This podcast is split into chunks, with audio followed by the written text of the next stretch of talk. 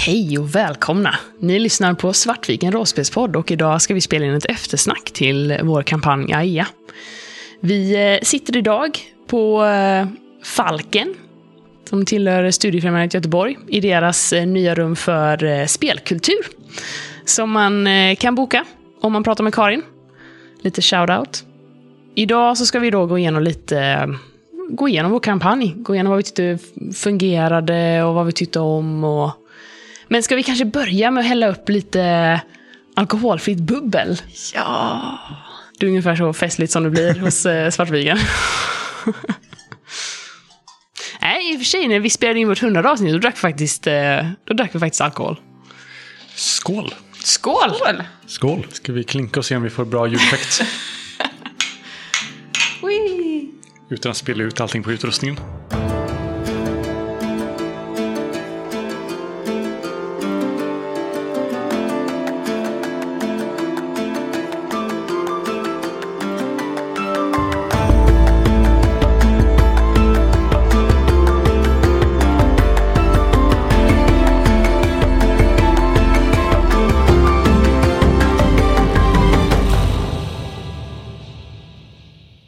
Så, vi börjar med frågorna om, eh, om Fate då. Uh, vilket är spelsystemet som jag valde för andra halvan av kampanjen. Gemensamt, så här, vad, vad är det ni upplevde som uh, fokuset för systemet? Vad är, vilka sorts historier är systemet bra för att uh, berätta? Berättelser om karaktärer som är extremt handlingsfokuserade. Jag upplevde väldigt mycket handla om att så här, du har dina liksom, special moves och du har alltså, saker som känns som det här är det du gör coolt. Alltså nästan superkrafter eller, eller eh, den typen av alltså, eh, handlingar som representerar vem du är på väldigt tydligt sätt. Jag tänker att det här spelet handlar ju väldigt mycket om karaktären på ett annat sätt. Just att man har mycket fokus på aspekter som både kan vara bra och dåliga. Eh, men att det det är mycket i det som är i grunden. Och sen så han, jag vet inte om vi spelar fel eller om det bara naturligt blir så just att man använder effekterna för att kunna göra häftiga moves. Eller uh, råka ut för saker och ting. Eh, det som de alltid återkommer till i Fate-reglerna är ju det här med the Fate Fractal. Och det är ju idén att allting i världen kan representeras som karaktärer i olika utsträckning. Har du en dörr så kan dörren ha eh, stresspoäng precis som en karaktär och kan ha vissa förmågor precis som en karaktär och kan motstå effekter på eh, samma sätt som en karaktär. Eh, ett typexempel är ju så här att karaktärisera en eld på det sättet. Att en eld kan ha förmågor som gör att den sprider sig, liksom en stund som innebär att den kan sprida sig och Eh, du kan göra skada på den och den kan göra skada på dig genom attacker och så. Eh, så att säga att det är om karaktärer, det är nog någonting som skaparna av Fate skulle hålla väldigt mycket med om eftersom eh, i, den, i det här regelsystemet så är ju allting karaktärer. Så. Det känns ju även som att det verkligen är fokus på att man ska vara bra och cool. Speciellt också när vi förstod lite hur vi skulle använda stunts. För då blev det verkligen så att man blev ju med, med ens ganska mäktig då. Och sen, jag vet inte, nu, nu tror jag för sig, det, det var mest jag som led av det, men att jag lyckades ju inte riktigt få Kendria att så här, ha så mycket negativa grejer kopplat till sina aspekter.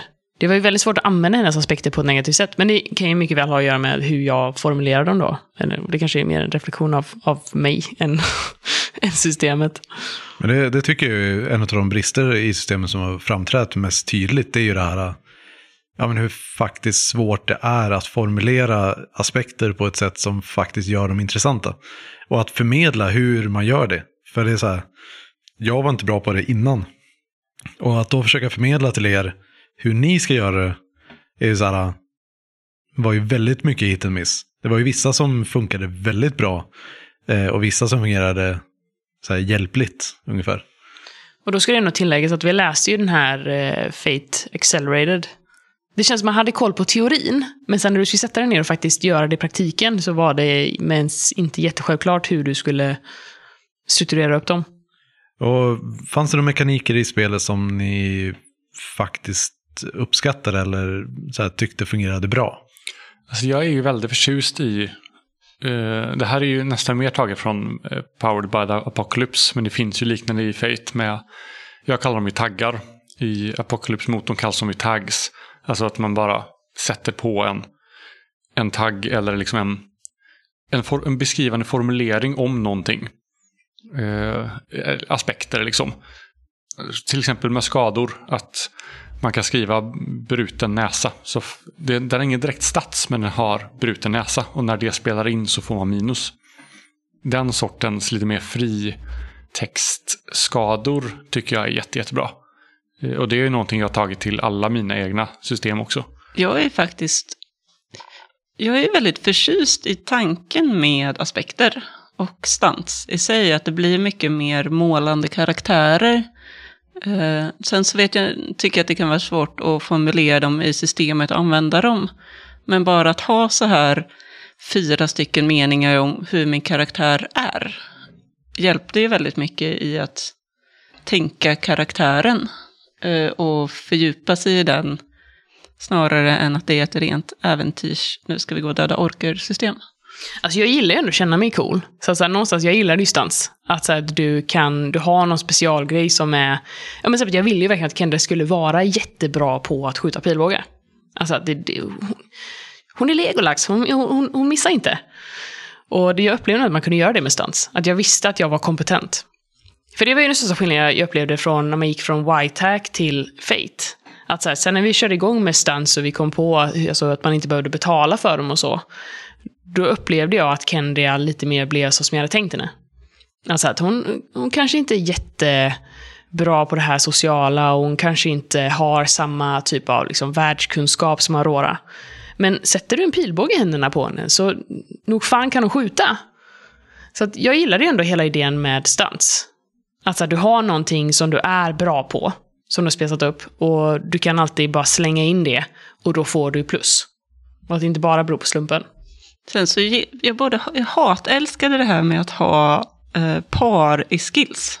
Att eh, man kunde välja att ha, vara bra på ett av skills framför allt.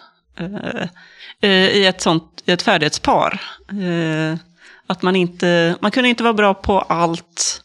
Och man uppmuntrades ju till att fokusera mer. Och bli bra på vissa saker och jävligt dålig på andra. Jag är ganska förtjust i min, alltså, hur tanken med det systemet faktiskt blev. För det är ju inte, det är inte med i Fate okay. i grunden. Utan det, jag vet, det kan vara inspirerat av någonting jag läst i System Toolkit eller något sådär. Men eh, det är inte med i grunden i alla fall. Eh, men, eh, ja, men det är så här, paren hade kunnat vara bättre. Men jag tror överlag att själva grunden till det systemet var en en bra tanke. Och för mig så, så här, jag, det jag uppskattar, det jag tycker bäst om i Fate, det är ju det här med aspekter och att man deklarerar det som, det är liksom mekaniskt relevanta eh, sanningar om karaktären. Eh, istället för att säga att karaktären är X bra på pilbåge så säger man att karaktären är bra på pilbåge. Och det är allting som systemet behöver. Och där, så det är ju både en stark en stor fördel och till viss del en nackdel. Vi hade ju en intressant diskussion om det i eh, Facebook-kommentarerna till ett av våra senare avsnitt i AHEA. Jag vet inte om det var avsnitt 18, 19 eller 20 där någonstans. Där jag, du och en lyssnare eh, diskuterade just vad som funkade och inte eh, med Fate. Just att systemet blir så extremt ex explicit. Det är hela tiden där. Man måste hela tiden interagera med det. Om man vill göra någonting då måste man åkalla saker. Man måste eh, räkna ihop olika, alltså det är väldigt så in your face. Det är väl, alltså Fate är inget spel man kan så här spela bara, ah, men när du behöver systemet så kan du hänvisa till det. Utan systemet är alltid där. Och det kan ju vara jättebra om man gillar det, men det är också extremt, alltså för oss i Svartviken som gärna spela på och ibland så kastar vi in något, någon regel. Så blir det ju ibland att det känns väldigt stolpigt och stelt och liksom svårt att navigera i. Ja, men det tänker jag också hänger ju mycket på mig som spelledare. att så här, eh, Det hade ju gått att få funka om jag som spelledare bara hade kört allt mekaniskt i huvudet. Eh, och nu är inte jag, jag är inte en sån spelledare. Eh, så jag tänker att det, mest därför det inte funkar. För annars hade det gått att, att få det att verka helt seamless. Eh, ni hade fortfarande haft väldigt karaktärer som av mm, systemet är väldigt mäktiga. Ni hade inte behövt interagera med systemet och jag hade inte behövt prata till er i form av systemterminologi. Eh, vilket jag istället gör, gjorde. Men vi kan också komma in på det här, vad, vad ni tyckte var dåligt med systemet. Eh, vad ni var skeptiska till. Att det tog tid, tror jag. Alltså så här, det, jag tror att AHEA är vår, har ju varit vår långsammaste kampanj för att man hela tiden måste stanna upp. Det har väl lite med det här liksom explicit att göra. Att saker och ting som bara flöt på, liksom i andra system när vi spelat, har ju här, alltså vi har fått stanna upp många fler gånger för att faktiskt eh, det har varit liksom lite segt, lite trögt. Jag tror mycket just det här med att man ska skapa fördelar. Alltså jag gillar ju tänket, teoretiskt sett. Men hela tiden det här att man liksom ska positionera sig och skapa fördelar, det tar tid. Ja, för det blir ju en så här. I ett annat system skulle man säga okej, men jag vill slå med mitt svärd. Bra, slå för att slå med ditt svärd. Här blir det okej, jag vill slå honom med mitt svärd. Okej, vilken aspekt använder du? Kan du åkalla några fördelar? Har den några knutna fördelar? Som, alltså det blir väldigt mycket så här som man måste hålla reda på inför varje liten sak man vill göra. Men också att mycket så sker på automatik i andra system också. Men lite som du var inne på innan. Att så här, ja men om jag går upp och lägger mig i bakhåll. Jag säger bara jag går upp och lägger mig i bakhåll. Och sen så då, då blir det liksom att man kan vara överens om att ah, ja men du la dig faktiskt i bakhåll så du kan väl få plus på det slaget då. Så här sen. Medan här är det så här att ah, okej men jag, jag går upp och jag, jag ska slå för att sätta upp en fördel. Och, vilket är att jag vill gå och lägga mig i bakhåll. Men redan där så är det redan Alltså, du måste tugga igenom mycket mer information i och med att det blir explicit. Och du måste säga, du måste liksom state it. Alltså, jag tror att det handlar ganska mycket om att vi är så vana att spela i normala, eller det finns ett, vi är så vana att spela i rollspelssystem med ganska mycket underliggande regler som vi bara vant oss vid och därför kan släppa och vet vilka saker vi kan släppa och när. Hade man bara lärt sig Fate-systemet från början så, och inte börjat lära om sig och säga nej just det nu kan vi inte använda, gå in och säga jag ska slå, så tror jag att det hade flyttit på mycket bättre. Mm. För det, det är det jag tänker också, alltså det är det jag kommer fram till typ när jag har tänkt på det att en ny spelare kommer ha, en, spelare utan erfarenhet från andra rollspelsystem kommer ha mycket lättare med Fate. För att det är så här, det du gör i Fate är egentligen precis samma sak som i alla andra rollspel. Eh, det är bara så här, det är svårt att komma in i tänket att man för att få en fördel så måste du ha skapat dig den fördelen rent mekaniskt först. Eh, precis som att så här, i Dungeons Dragons om du ska smyga så slår du ju först för att, att se om du smyger. Om du smyger bra så att du inte blir upptäckt. Och sedan kan du utnyttja att du smyger för att få en fördel för det i en strid. Mm. Där så här, för min del, jag, när jag är spelare så ser jag ju det som varje gång jag måste nämna en mekanik vid namn så är det ett misslyckande för mig. Om jag behöver säga att jag vill slå för att skapa en fördel. Det är för mig ett misslyckande. För jag vill så här bara kunna säga. För man kan se det som att det finns mekanik och narrativ. Narrativ är allting som bara händer rollpersonen. Mekaniken är allting som vi pratar om liksom, men som rollpersonen inte vet om existerar. Att då behöva säga att jag vill skapa en fördel för att kunna smyga. Istället för bara säga jag vill smyga. Fast Känns för mig som att okej, jag tar ett steg bort från rollpersonen och tittar på spelet och Du tar systemet. ju ur immersion. Det Ja men verkligen, det bryter Alltså att man, stenhårt för mig. att man blir ju inte lika inne i spelet då. Utan, För då tar jag ett steg tillbaka och så tänker jag på det på metaplan. Okej, jag vill skapa en fördel, jag slår för det. Så ska jag döpa fördelen och sen kan jag gå in i rollpersonen fram tills jag vill använda fördelen. För då måste jag ta ett steg ut, läsa på min lapp. Jag vill använda min fördel. Alltså det blir ett konstant så här. Jag måste hela tiden säga mekaniken vid namn. Konstant liksom. Fast det måste du inte. precis, behöver du verkligen det egentligen? Om man underförstått ve- vet om att eh, när man smyger så skapar man en fördel så kan man ju säga jag vill smyga och så skriver man ner en, en lapp som heter smyga, sätt, slår en tärning och sätter ett kryss. Men om man då inte vill skapa en, en fördel för att smyga utan bara göra smygningen. Då på något sätt måste man ju få fram att man antingen skapar en fördel eller gör en action liksom. Fast det är så här, jag, jag tycker verkligen att det enda som egentligen skiljer, eh, om man bortser från vad vi är vana vid när det kommer till hur re regelmekanik fungerar i rollspel, så det enda egentliga skillnaden är att i Fate så namnger man saker.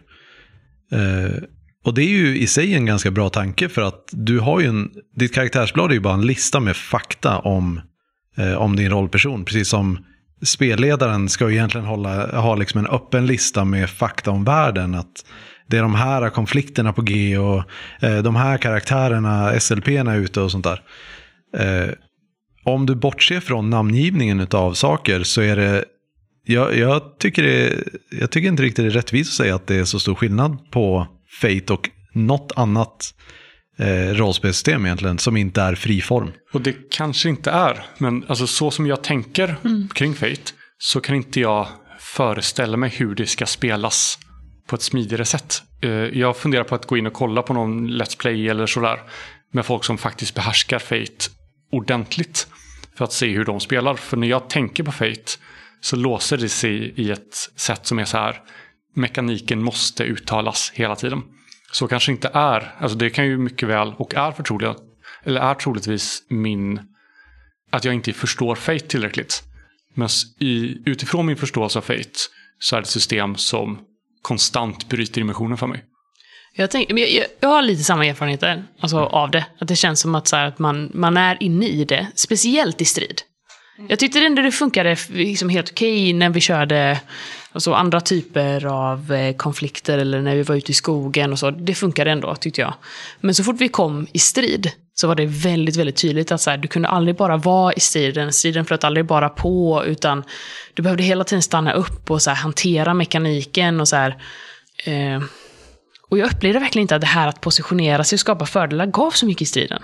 Jag, kan ty- jag kunde tycka att det kunde ge saker i andra sammanhang, men i striden var det bara i vägen upplevde jag. Men jag känner också en annan grej som jag tänkt med Fate är ju också det här med relevant och irrelevant information.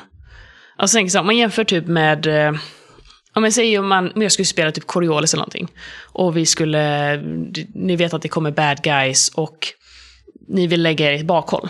Liksom. Ja, men jag, jag visste, jag vill smyga fram och ställa mig här bakom den här dörrkarmen.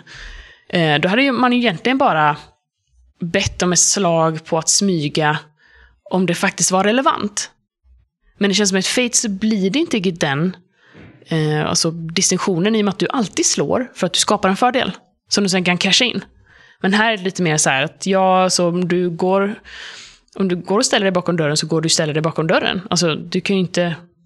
Så här, ja, failet på det hade kanske varit så här, någonting sticker ut, de ser dig. Men oftast är det ju så här, står du bakom en dörr, står du bakom en dörr. Det är ingen som kan se dig. Eh, men i Fates blir det alltid att du slår. För att här, du vill skapa en fördel. Så du får ju bort hela den här diskussionen mellan liksom, irrelevant och relevant information som oftast SL sitter på. Liksom. Så att, ja, men jag säger till dig när det är relevant att du slår för någonting. För att det finns en svårighetsgrad här. I Fate så finns det alltid en svårighetsgrad. Ja, det, men det jag tycker att, ja, men jag tror nog faktiskt att en av de viktigaste grejerna här är att er erfarenhet är så formad av mig som spelledare.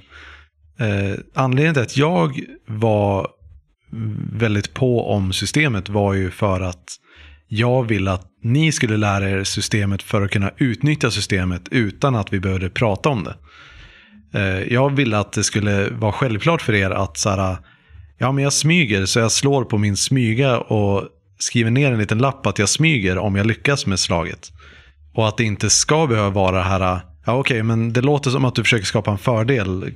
Skulle du vilja slå på, på det eller eh, försöker du egentligen så här, äh, överkomma någonting eller någonting så här.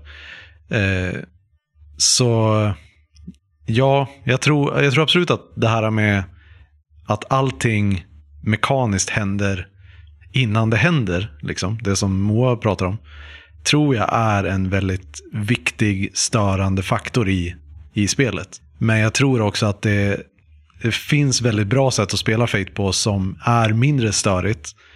Men jag tror, det jag kommer fram till är att jag tror inte Fate överlag fungerar så bra i podd.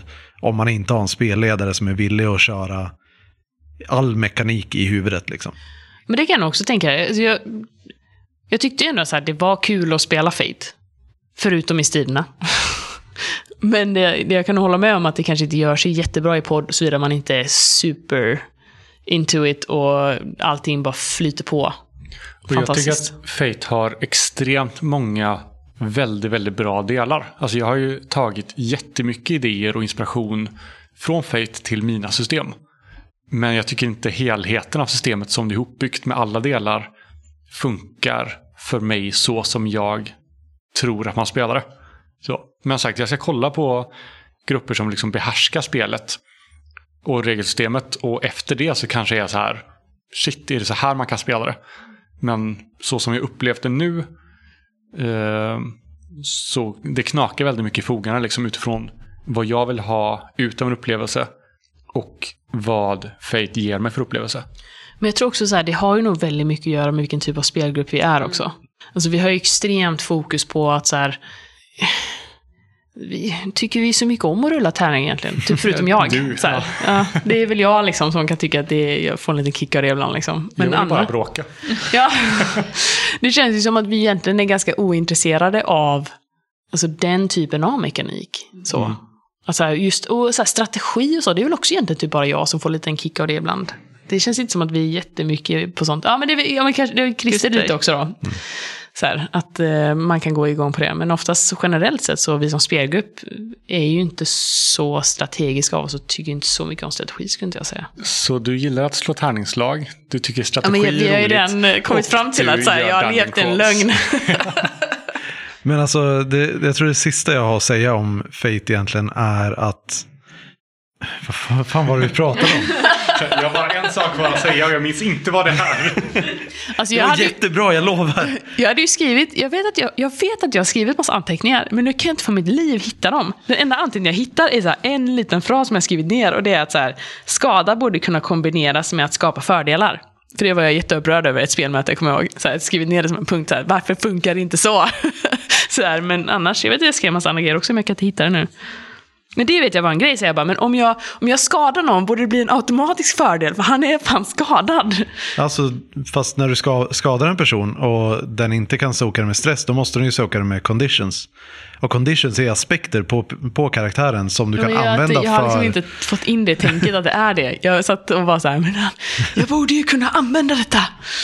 Det ska ju sägas också, det störde jag mig på att man kunde störa, att man kunde soka med stress så att det inte träffade överhuvudtaget. Ja, det blev inte bra. Det blev inte bra. Eh, Nej, det, ja, alltså det är jättenödvändigt för att det ska funka, annars är striderna jättedödliga. Ja. Men det funkade inte bra i hur vi spelade. Nej. Men jag kom på vad det var för någonting, om Ja. jag får säga det. Eh, det.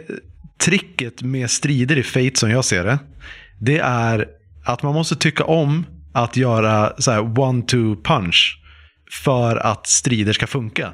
Det är så här, en, en strid i, i Fate funkar inte om bara så här, Kristoffer slår fight, jag slår defense, Moa slår fight, Anna slår fight och så bara håller på så.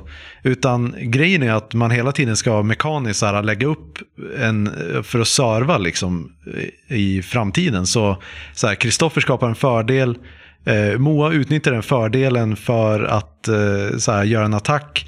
Eh, Den attacken får en boost som Anna kan använda i, i en tredje attack, eller en andra attack. Det måste låter som en Marvel-film, det vill säga som helvetet. Ja, men det är så här. Det, eh, Moa var inne på det i början, det tror jag det var. Eh, Att det är så här, superhjältar. Mm. Jag, tror, jag tror Fate fungerar jättebra för superhjältar. Med strider i slow motion.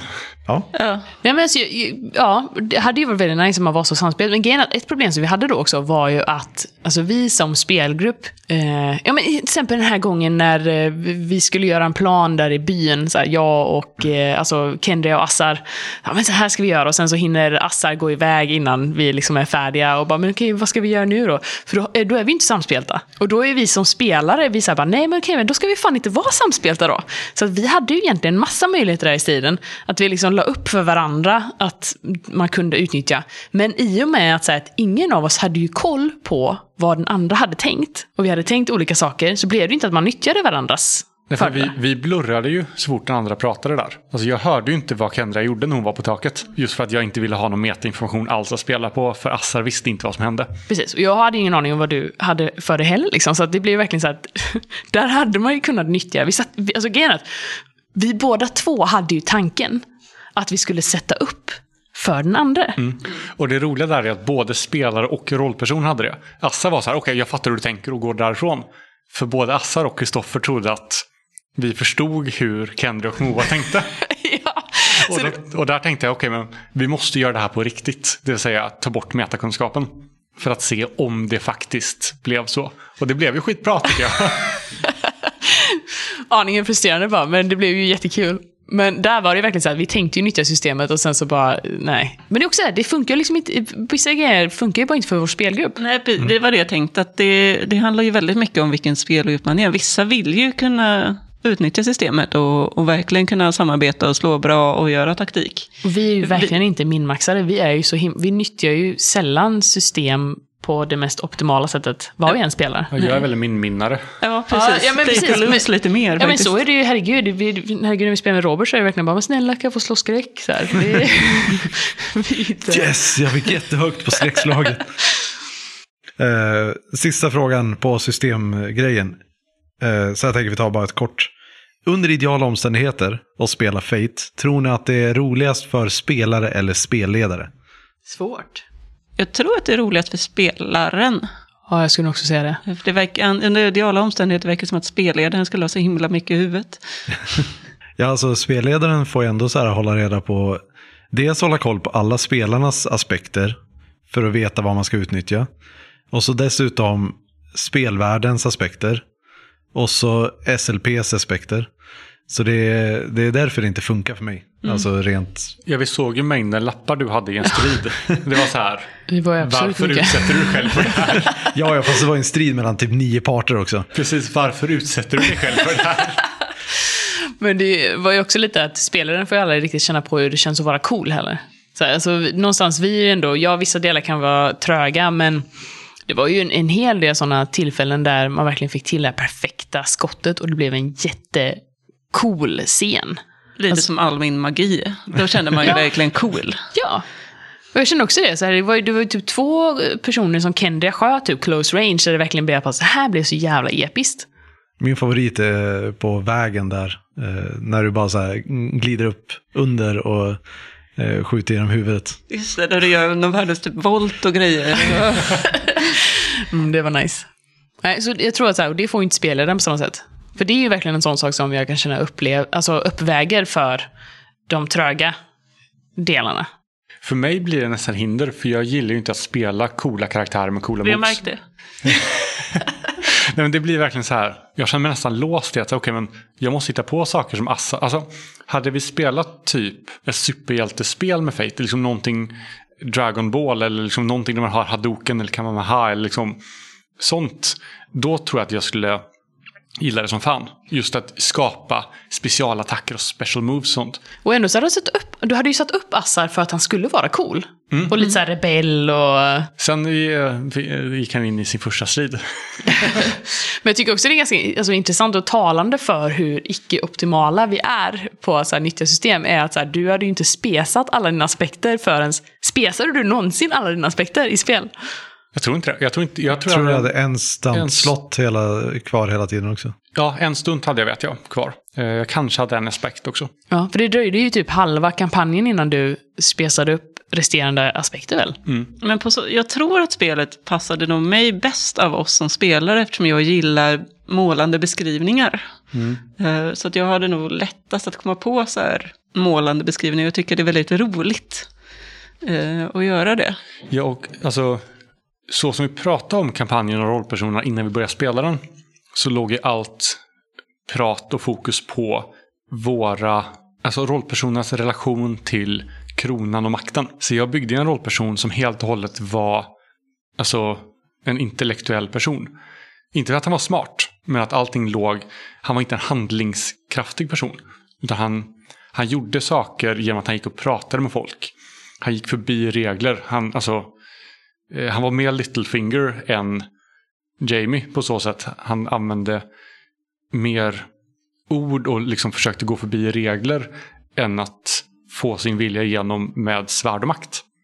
Vilket sen då när allting bara störtade och det inte fanns regler kvar så hade han ju ingenting kvar att, att göra för han kunde ingenting sånt innan.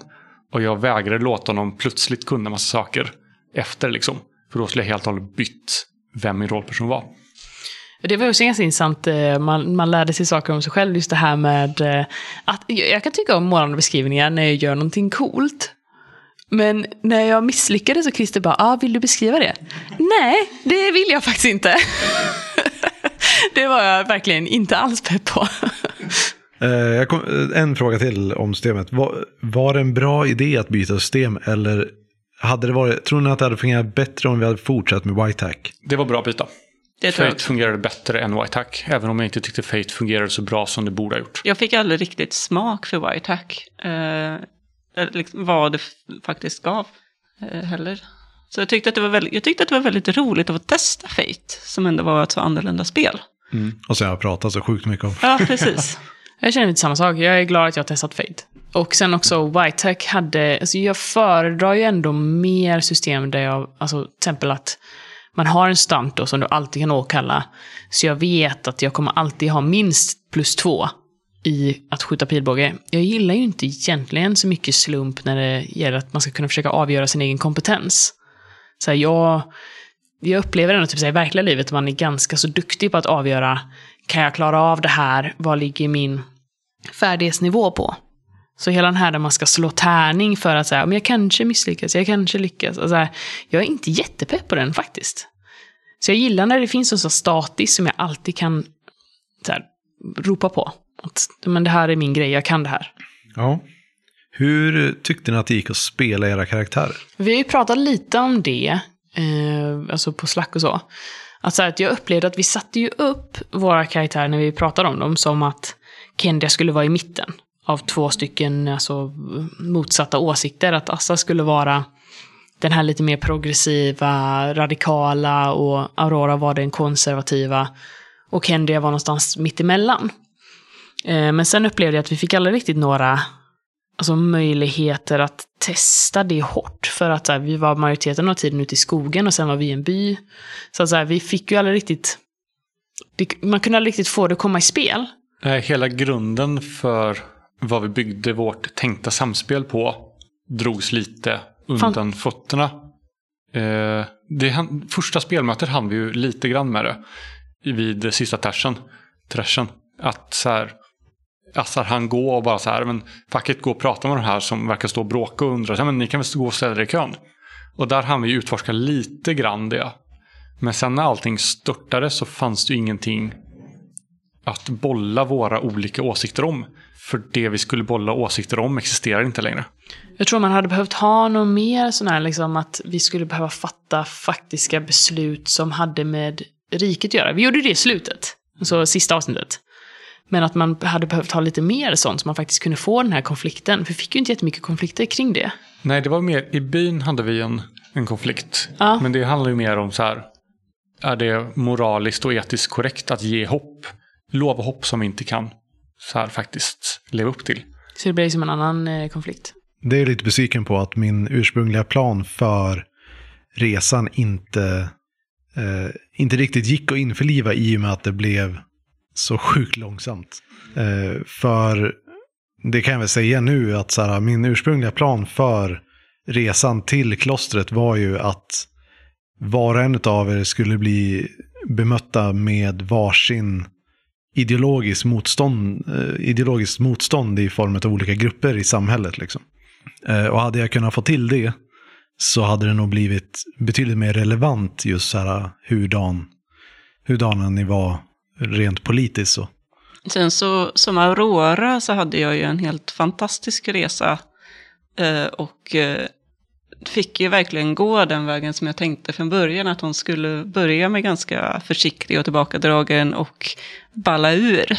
Och bli ganska läskig mot slutet. Eh, sen eh, både i form av med magi när allting bara blev värre och värre. Eh, och sen så också efteråt när hon inte längre var kall, men fortfarande kunde med och döda sin egen bror. För att det var logiskt och rimligt. Eh, så. Det, jag hade väl tänkt att hon inte skulle vara så drivande. Det är väl, det, det är väl just det här med konservatismen som jag gärna hade utforskat lite mer. Eftersom det är ganska långt ifrån min egen världsbild.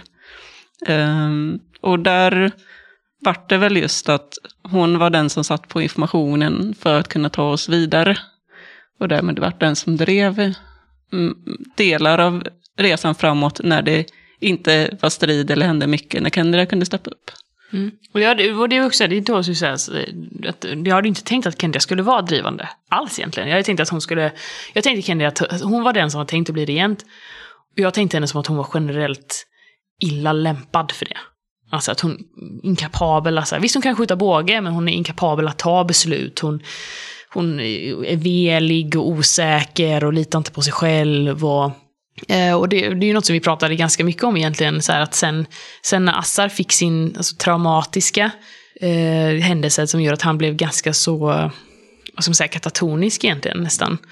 Så, för tanken var ju att jag tänkte med Kendra att hon skulle stå mellan Aurora och Assa när de bråkade och att, så här, att, att ni skulle ha varsin idé om vart vi skulle gå och vad vi skulle göra. Eh, och sen så skulle jag kanske medla mellan de två. För jag tänkte att jag skulle spela en medlare. Men sen blev det inte så. Och vi, vi pratade pratat ganska mycket om varför det inte blev så. Vilket jag tycker är jätteintressant. Mm. För då var det ju så att jag upplevde det, men vad fan. Jag vill ju inte dra hela tiden. Kan, kan inte du dra lite då? Och medan Kristoffer tänkte ju att ja, men du måste ju inte gå in och börja dra direkt, utan ge mig lite tid att så lita på att jag gör det. Och då kom vi in på ganska mycket så här, liksom, bara rent politiska diskussioner om typ kön. jag tycker det är skitintressant. Alltså, för mig är det jättesvårt att slappna av i sådana situationer, för man är så extremt fostrad som kvinna att släta över saker. Och att så här, hålla igång så här, sociala situationer, att om någonting, om man inte rör sig framåt eller att ingenting händer eller så här, då blir det nästan så lite ångestframkallande för mig. Så här, jag måste, okay, ja, då får jag väl ta ansvar för situationen då och gå in och då går vi väl åt det här hållet då. Eh, fast det inte alls det var det jag hade tänkt då. Eh, och då blir det också så som att hur ska vi som spelgrupp hantera det? Att man har med sig olika typer av livserfarenheter in i spelrummet. Att vi ändå är fostrade olika, för att vi är ju 50-50, vi är ju två män och två kvinnor. Så här, hur ska vi kunna... Att det någonstans ändå är relevant i hur vi spelar. Och vad det... Vilka men, outtalade saker som man lägger på sig själv i, i spelmötet. Jag har ju också känt med det här ansvaret med att hålla igång det sociala och driva storyn vidare. Och sådär. Uh, för det finns, och att nej, men, hålla håll uppe det goda humöret lite. Exakt. Uh, vilket är väldigt spännande när vi efteråt börjar komma på att det var det vi kände. Att vi kände att så här, vi hade tänkt att backa men, men vi känner ett ansvar om någon anledning. Varför gör vi det? Och där är också, alltså andra sidan av det är ju att jag ibland har känt att om jag tar plats för mycket så blir det att så här, okay, men här kommer den buffliga snubben in. Att det blir, han, här kommer han att ta för sig och lämnar inte plats. Vilket ju blir att jag tar ytterligare ett steg bakåt. Vilket ju då blir att ni får ytterligare ansvar att driva det framåt. Alltså det blir en ond, en ond cirkel av att försöka att inte göra fel. Mm. Vilket ju blir att det blir fel. Så det tror jag verkligen, alltså ur, ur den aspekten så tror jag att Ahea nog kan vara vår absolut viktigaste kampanj. För att de här sakerna kom upp till ytan. Och att man kunde börja prata om det. För det är sådana saker som vi, man egentligen aldrig har, vi har ju aldrig pratat egentligen om de här alltså, typ könsskillnader man tar med sig in i spel. Jag menar, spel är ju ändå så här, i grund och botten ett extremt social aktivitet. Så det är klart att vi tar med oss de här sociala förväntningarna och socialiseringarna som vi har med oss utifrån. Men det är aldrig något som vi egentligen har pratat om och liksom man har lyft och diskuterat, så här känner jag. Så jag tror att så här, för mig i alla fall så är just den aspekten av AHEA har varit väldigt värdefull. Att man faktiskt har börjat prata om det. Mm. Och diskutera sådana saker. Att så här, hur fungerar vi faktiskt? Vad känner vi? Vad hade vi önskat? Eh, av liksom de andra. Och det tror jag kommer vara jättevärdefullt för oss när vi går vidare som grupp nu och fortsätter utvecklas och nu när vi ska spela skrömt liksom. Jag tror det kommer vara ja, ovärderligt. Det, ja, just att det gått så långsamt, det är, för mig har det nog varit en, den kampanjen någonsin där jag har kunnat reflektera väldigt mycket över mig själv Och varför jag gillar vissa saker och inte. Och varför jag spelar på vissa sätt och inte. Som att jag nu eh, verkligen försökte göra en karaktär som inte skulle medla. Och inte skulle vara snäll utan bara skulle vara jobbig och besvärlig. Men hur svårt det är för mig att spela. och, och hur, jag ville spela en karaktär som var mycket i centrum. Men hur obekväm jag blev av det samtidigt. eh, samtidigt som jag tycker att det är väldigt roligt. Så det är kul att verkligen kunna utforska var, vad känner jag och varför. Och det är ju den här kampanjen verkligen kunnat ge. Och att möjligheten att vi faktiskt har börjat prata mycket om det. Eftersom det varit så mycket fokus på våra karaktärer och vårt spel mer än det händer mycket i äventyret som vi måste fokusera på. Så tror jag att det kan vara mm, liksom grunden i det. Att vi har haft möjlighet för mycket mer reflektion. För det tänker jag också, så här, om, man, om man ska jämföra typ med kampanjen vi spelade innan då, Coriolis, det upplever jag ändå blev en ganska så här, mm, missförstå mig rätt, men en ytlig kampanj. Alltså att det var, det var liksom ett mysigt äventyr, vi, hade, vi fick till en bra gruppkemi, och, men det var väldigt mycket fokus på, ja, men på spelet. I den här kampanjen så upplever jag att vi har verkligen rört oss mer inåt, och det var mm. fokus på spelarna. Så. Så att mycket mer kanske, ja, och det är ju en, en trend. Alltså The Laundry var ju nästa, alltså nästan bara spelet. Coriolis var väldigt mycket mer rollpersoner och spelare än The Laundry. Och alltså, vi, går ju, vi gräver ju djupare och djupare ner i, i drama framför äventyr. Eh, och skrumt lär ju bli någon slags explosion av det. För där finns det ju inte, alltså där är ju, dramat är ju äventyret. Mm. Som du sa Moa, någon, någon gång att rollpersonen är narrativet i skrumt. Uh, och det är någonting jag verkligen har tagit fasta på för det beskriver spelet så bra på ett sätt som inte jag hade tänkt på det. Så där tror jag att vi ytterligare ett steg kommer liksom alltså, grotta ner oss och gotta in oss i, i rollpersonerna på ett helt annat sätt. Vi har ju fått höra också av eh, lite andra rollspelspoddare att det är ju tydligen vår nisch också. Så det är ja, bra det att vi kan, kan eh, vi kan hålla oss till det. Att vadå? Att vi grottar ner oss i karaktärer? Ja, det är vår, eh, det är vår nisch. Vår USP. Bara för att fortsätta lite grann. Vad, vad tyckte ni var bäst och sämsta med era karaktärer ändå? Eh, så som ni spelar dem nu, den här kampanjen. Jag gillade Assars utveckling från att vara cocky till att brytas ner och byggas upp igen till rätt kompetent. Han gick igenom en väldigt bra resa på så sätt. Han hade stort självförtroende som inte, han inte hade förtjänat. Blev fullständigt nedbruten liksom till botten och tvingades bygga upp sig lite i taget tills han återvann ett självförtroende och en kompetens som byggde på vad han hade presterat snarare än vad han trodde att han skulle kunna prestera. Nackdelen där var ju att han gick igenom väldigt många olika faser och väldigt snabbt. Alltså han, han, ibland var det en händelse som var så här, okej okay, nu har jag kommit över det här traumat, nu går vi vidare till nästa fas i utvecklingen. Och det måste man göra i en så här komprimerad berättelse. Men ibland kunde jag känna att så här, okej nu har det varit en ny strid, nu bytte han personlighet igen. Nu har det en ny strid, ja men nu bytte han personlighet igen. Alltså så. Så det är både, hans utveckling har varit både det bästa och sämsta för mig när det kommer till liksom, om jag bara ser till Assar eh, som sig själv om man räknar bort alla relationer till andra rollpersoner och spelare då. Alltså jag gillade ju att Kendia var, alltså var så bra på att skjuta båge. Jag, jag tyckte det var väldigt kul. Du gillar att ha ett högt stat. Ja, det var roligt. Jag är easy to please. Men eh, någonstans också, jag vet inte om jag, alltså, hon var lite svår att få grepp om. Kan jag tycka. Jag tyckte hon var lite svår att spela för att det var, men det kanske var för att man hade tänkt sig henne på ett visst sätt och sen så blev det inte riktigt så och så är det svårt att ställa om. För det var så här, men det var, hela den här grejen med eh, men så här, Kendrias sexualitet. Det, det var jättesvårt för mig, jag höll på länge bara, men alltså jag, jag som spelare vill ju att hon ska alltså, vara kär i Aurora, att de ska bli tillsammans, för jag tycker det är coolt. Men eh, det var ändå så svårt att få en känsla för vem hon, alltså vad hade hon egentligen för så här, önskningar och behov och hon var väldigt mellanmjölk på det sättet att, så här, att hon var väldigt självutplånande. Att så här, vad, vad vill Kendre egentligen, förutom att inte bli regent? Det känns som att hon ville ju mest bara springa runt och göra alla andra glada. Det var, ja, det var, det var kul, men det var också ganska svårt. Um, det finns många saker jag gillar med Aurora. Eh, men det främsta är nog egentligen att hon, hon hade ju faktiskt alltid en, en önskan och ett driv eh, sen så är jag också väldigt förtjust i att spela så kall och så omväxlande iskall och väldigt omtänksam.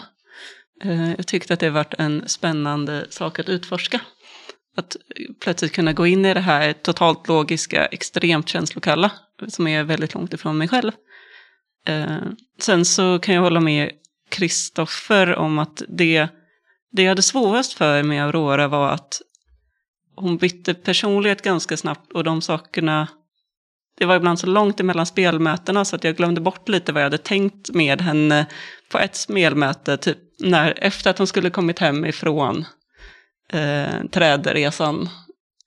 Så eh, hade jag en tanke på hur hon skulle bli och sen så blev det något helt annat, vilket alltid är både spännande och eh, ja, det kan ibland bli motsägelsefullt med vad jag sagt tidigare. Och där, så här, eh, tappa bollen kanske är starkt, men det var en grej där jag verkligen tänkte på att så här, det här kunde blivit så jävla bra. Och sen, som var alldeles, alldeles i slutet av spelmöte. Och nästa möte plockades det inte, det gjordes inte riktigt någonting med.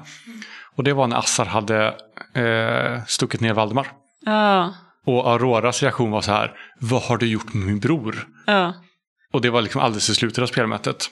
Och nästa spelmöte var jag så här, oh shit nu kommer Assar åka på skit liksom. Jävlar han kommer bli utskälld. Aurora kommer bli så jävla förbannad.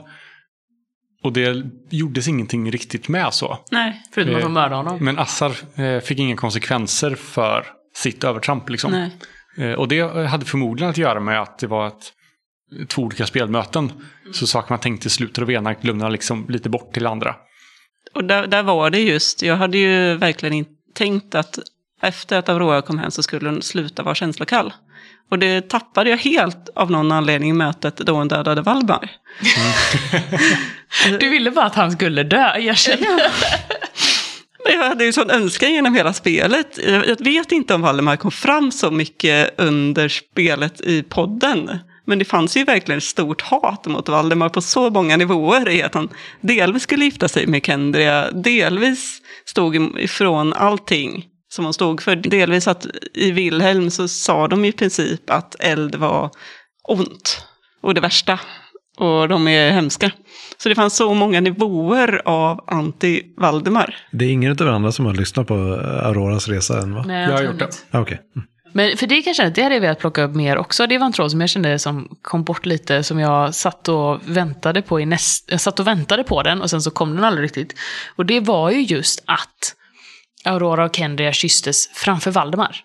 Jag hade velat se mer typ någon så här, alltså possessive side av honom. Där han liksom någonstans ändå måste skydda sitt, sin legacy. Att han faktiskt, okej, men nu måste, jag måste ju göra någonting åt det här. Om jag inte gifter mig med Kendria kommer inte jag få bli kung. Så att jag, jag satt hela tiden och väntade på att man skulle få en reaktion av Valdemar på det. Som kunde göra att man kunde få en konflikt. Som man kunde stå och ja, men, gräla. Eh, men den kom aldrig riktigt och sen så dog han. Så jag var lite såhär, när han dog, jag bara fan. Eh, nej, men det, och det hänger väl också på just att jag är dålig på att förmedla dram- dramatik. Liksom. För eh, jag kan ju avslöja det att hade, hade ni inte kysst framför Valdemar eh, så hade relationen till Valdemar kunnat bli helt annorlunda. Alltså ni hade absolut kunnat bara så här, få hjälp av honom istället.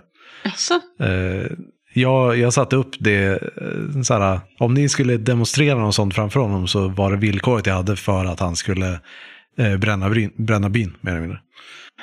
Eh, så det, det fanns där, det, var bara, det blev ingen konflikt eh, mellan, mellan er. Liksom. Och det hade man ju velat ha någon sån här grej att säga att Ja, men du är bättre för drama än vad jag är. kan brinna här! Och så kastar han tändsticken något, jag vet inte. Jag tyckte att kyssen var, det var nog ett av mina favoritmoments i hela kampanjen faktiskt. Jag var väldigt glad över att du tog emot den. Eh, för att, eh, särskilt med tanke på att jag verkligen ägnade hela tiden i Wilhelm åt att jag måste lämna himmelriket för Kendrias skull. Det var ju hela, hela storyn där handlade om att Aurora gav upp sin, sin möjlighet till himmelriket och att vara en, den drömpersonen och en helt, den utvalda. Hon gav upp att vara den utvalda personen som hamnar i deras motsvarighet, hennes motsvarighet till himmelriket för Kendria. Eh, och bara ägnade ett spelmöte åt att försöka komma tillbaka till en hemsk verklighet för någon. Det är jättefint. Och det, är väl någonstans, det känns som att, så här att för jag var ju jättemycket, alltså jag ville ju att det skulle hända. Samtidigt här säger jag bara, Va, ja, men vad vill Kendra? Jag vet inte. Så där, det känns som att hon Varför, ty- varför var Kendria förlovad med Valdemar? För att folk tyckte att det var en bra idé. Alltså där, hela hennes liv har ju varit så här, den här... Så någonstans, det är ju något som jag känner att jag har misslyckats lite med. Att jag hade velat ha en sån här tipping point för Kendria där hon slutade bara följa med och slutade bara gå med på alla andras planer för henne och faktiskt säga bara, men okej, men vad vill jag? Och det ville jag skulle vara kopplat till Aurora, men jag hade väldigt svårt att så här, formulera det för mig själv och få fram det. Och det Alltså- kan ju nästan dras åt två håll där. Antingen att du inser att så här, nej men, att bli drottning och regent är det jag är ämnad för. Och jag accepterar det. Eller att du så här, jag eh, ger upp mitt claim till kronan helt och hållet. Och jag inser att jag är nöjd med, med det beslutet. Alltså, för det är ju nästan de två vägarna. Antingen att du omfamnar kronan eller överger den. Alltså det var ju en tanke som jag hade med Kendria. Alltså här att, eh, nu blev det inte så mycket den här dynamiken, men, men i och med att jag tänkte att jag ville att Kendria ändå skulle ha känslor för Aurora, bara att hon inte hade fattat att det var den typen av känslor. Förrän kanske Aurora berätt, alltså bekände någonting om du, jag visste inte om du skulle göra det. Och sen tänkte jag att hela tiden att om, för Kendria tycker ju att Aurora är jättekompetent och hon har koll och så här, om jag har några frågor så kan jag alltid vända mig till Aurora. Aurora är en, en jättelämplig regent. Så att hade Aurora gått längre ner i sin utveckling med det här att hon blir känslokall och jag måste göra det bästa som för riket. Och bara, men jag, jag är en bättre regent, Kendra. Ge kronan till mig. Så hade Kendra så här, okej, varsågod, ja det är bra, ta den. Och varit helt nöjd med det. Och där hade man också, om vi hade, om Ahe hade varit en lite mindre PK-värld, alltså då skulle man kunna göra väldigt så här. Du kan antingen få kronan, viften med Valdemar, eller gå emot patriarkatet och välja kärleken och Aurora. Att det är väldigt tydligt så här. Du kan inte ha båda för den här världen tillåter inte det. Alltså det blir ju lite mer så här klassisk fantasy med, med könsstrukturer som vi importerar från vår värld och allt sånt där. George R. Martin-realism. Eh, Precis. det, det behöver inte nödvändigtvis handla vara anledningen att hon är med en tjej. Nej, precis. Men det blev väldigt tydligt så här. Antingen väljer man Valdemar eller Aurora. Eh, alltså det är att göra det till en könsgrej är kanske den tydligaste så här symboliska grejen man kan göra. För så här, antingen välja en ur det här huset eller så välja en ur samma hus. Antingen, alltså, det, är så här, det är inte lika det finns inte en lika hård linje i liksom, fantasyvärlden som man kan göra ett statement kring. Fast det kan ju Så. vara en jättestor grej att bryta en förlovning i den världen. Det kan vara en jättekonstig grej att gifta sig med den yngsta. Mm. Ja, men precis. Ni får också tänka på att så här, eh, vi har ju pratat om en säsong två, så att Mm. det finns ju fortfarande möjlighet att saker kommer att uppdagas eller eh, framkomma senare. Ja, nu tänkte jag bara på alltså det, den scenen där och då. Där Kendria kysser Aurora framför Valdemar. Liksom.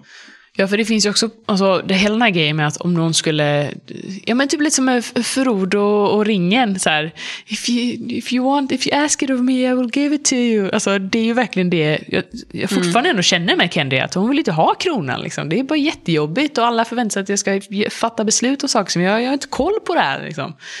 Men det är ju nog någonstans en hel del av, kring det som prologen som vi spelade in handlar om också.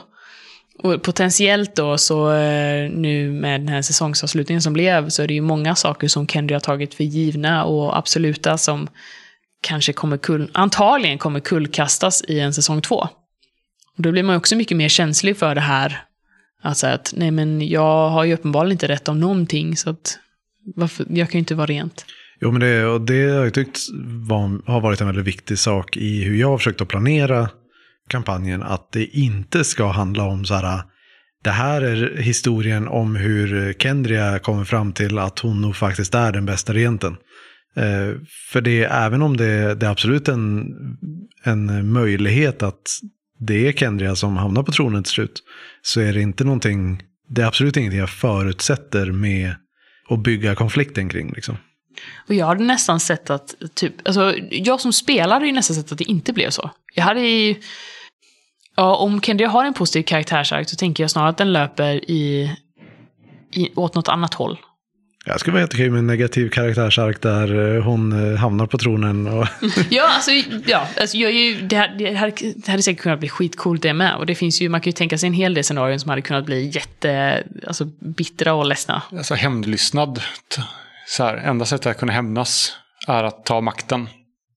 Alltså det blir så här, okej men för att kunna utföra den här mörka saken som jag kräver att göra. Typ, låt säga att någon dödar Aurora. Då måste jag ta Eh, vi- makten. Vi fridgar Aurora liksom. Och din reaktion är så här, enda sättet för mig att hämnas är att ta makten och invadera. Alltså, man kan göra det som att, att få makten och kronan. Eh, så man kan ju fortfarande bolla rätt mycket med sånt om vi Ett bara fridgar Aurora. ett dyrt pris. Jag är ju väldigt Ja, sugen på att nu när Aurora har fått det hon trodde att hon velat ha, eh, inte kommer vilja ha det längre. Nej, alltså nu kanske du faktiskt finally inser hur jävla mellanmjölk Kenny är. Shit, det var ju astråkig ju. Jag har men verkligen, jag har verkligen tänkt mig Kenny som en torr person. Alltså det, det, Eh, Ska vi gå en, vidare? eh, en annan sak som jag funderar på är hur upplever ni att spela karaktärer som trots kompetens och liksom handlingskraftighet som ni ändå har haft, även om det har varit mycket hinder på vägen, eh, att ni ändå på grund av er ålder och position konstant blivit nekad information och hjälp från alla möjliga håll i världen. Jätteirriterande. Superfrustrerande och ganska roligt. Man ville bara ge fingret till alla. Vilket passade svinbra för Assar. För det var ju så han reagerade. Så här, visst, ni ger mig inte informationen. Fuck you guys. Jag går och liksom gör mitt eget. Den delen i sista avsnittet var kanske det tydligaste så här character moment för Assar när det kommer till övertygelse i relation till makt. Att så här, de vägrar berätta vad det är. Jag tänker inte ta det här. Vi åker till västra gränsen. Alltså, det blev väldigt så tydligt. Här är... Så här var Assar tidigare också. Den delen har inte utmanats. Han har inte växt ifrån den. För det har inte varit en del av kampanjen. Eh, så det är så här. Det är perfekt. väldigt frustrerande men väldigt perfekt. För där är liksom... Det var utifrån det jag byggde Assar. Att den eh, konflikten liksom. Det märkte man också att, att Kendi har rört sig närmare Assar. För i början var ju hon ändå så här att när de ja men ni, nej, ni, ni ska inte få den här informationen eller de var liksom ja, jobb, allmänt jobbiga. Då var det ändå så här, okej, ja ja, typ. Men eh, i slutet där så var det ändå att Kendi gick efter Assar. Mm. Jag valde Assar framför liksom, sin plats i hierarkin på något vis. Eh, som sagt, det var superfrustrerande och väldigt lärorikt och jag tyckte att Christer gjorde det väldigt bra. Eh, det var återigen en av de sakerna där jag fick lära mig mycket om mig själv som spelare. Eh, och att faktiskt spela tonåringar som inte behandlas som vuxna är fullt rimligt. Eh, och väldigt bra. Eh, att så här, inse att vi är fortfarande barn. Och vi kommer att så vi kommer inte kunna göra en rimlig påverkan på den här världen som barn. Det inte, man inte genom att bara säga till folk att så här, gör det här. Nej, precis. Men typ ska, försöka i byn, försöka vara en, en 14-årig tjej som säger åt en äldre man att gör det här, gör det här, gör det här. Det är jättekonstigt. men jag älskar ändå så här, hur, hur kränkta vi blev som spelare. Bara, Va, vadå nej? Säger du nej till oss Christer? Jätte, jätteroligt faktiskt. Jättejobbigt i stunden, väldigt roligt i efterhand. Ja, men det, är så här, det var väldigt tydligt att för er så kändes det som att så här, jag bara sa nej för, för att jag inte hade någonting planerat. Eller så här. Men jag hade ju en, en, en vag tanke på det i alla fall. Redan från början att så här, jag inte kunde låta er domdera runt liksom. Eftersom det, det är ofta så spelare eh, blir liksom så här, kommer in på värdshuset i den främmande byn och eh, säger till, eh, så här, börjar sätta upp regler liksom. Det är ju, det är så här, vilka skulle acceptera det egentligen? Ja, mitt största, min största svårighet där i narrativet var att inte så här, vi fick inga motargument till varför vi inte skulle få reda på det. Utan det var så här, ni får komma tillbaka imorgon. Men någonstans så här, det är ju en vuxengrej. Det är Men en vuxengrej. varför? Därför. Ja. Ja. Nu tror jag, det, där hände väl flera gånger va? Jag tänker framförallt på eh, I sista, slutet sista så- spelmötet, sista. Briefingen där, där vi inte fick någonting. Eh, för när det kommer till eh, regenterna, alltså de, kronan eh, som den är. De, anledningen till att jag alltid vägrade svara som dem, det var ju för att de kommer att fortsätta skjuta upp och ge er information till dess att ni blir frustrerade och gör, faktiskt tar saken i egna händer. För att det, det är det jag såg som det mer värdefulla rent berättarmässigt att så här, ni kommer på en plan, ni hämtar informationen om vad som behöver göras. Mm. Det jag saknade i, alltså jag förstår helt och hållet alltså, berättelsemässigt och sånt där. Det jag kanske saknade i narrativet var att de bara så här nekar oss informationen. Men det kändes inte som att de, det fanns en bra orsak till det in-game. Hade de så här, vi har inte tid för det här nu, eh, jag måste gå till det här mötet och prata med den här personen. Vi pratar om, alltså att det fanns, de är på språng eller de så här.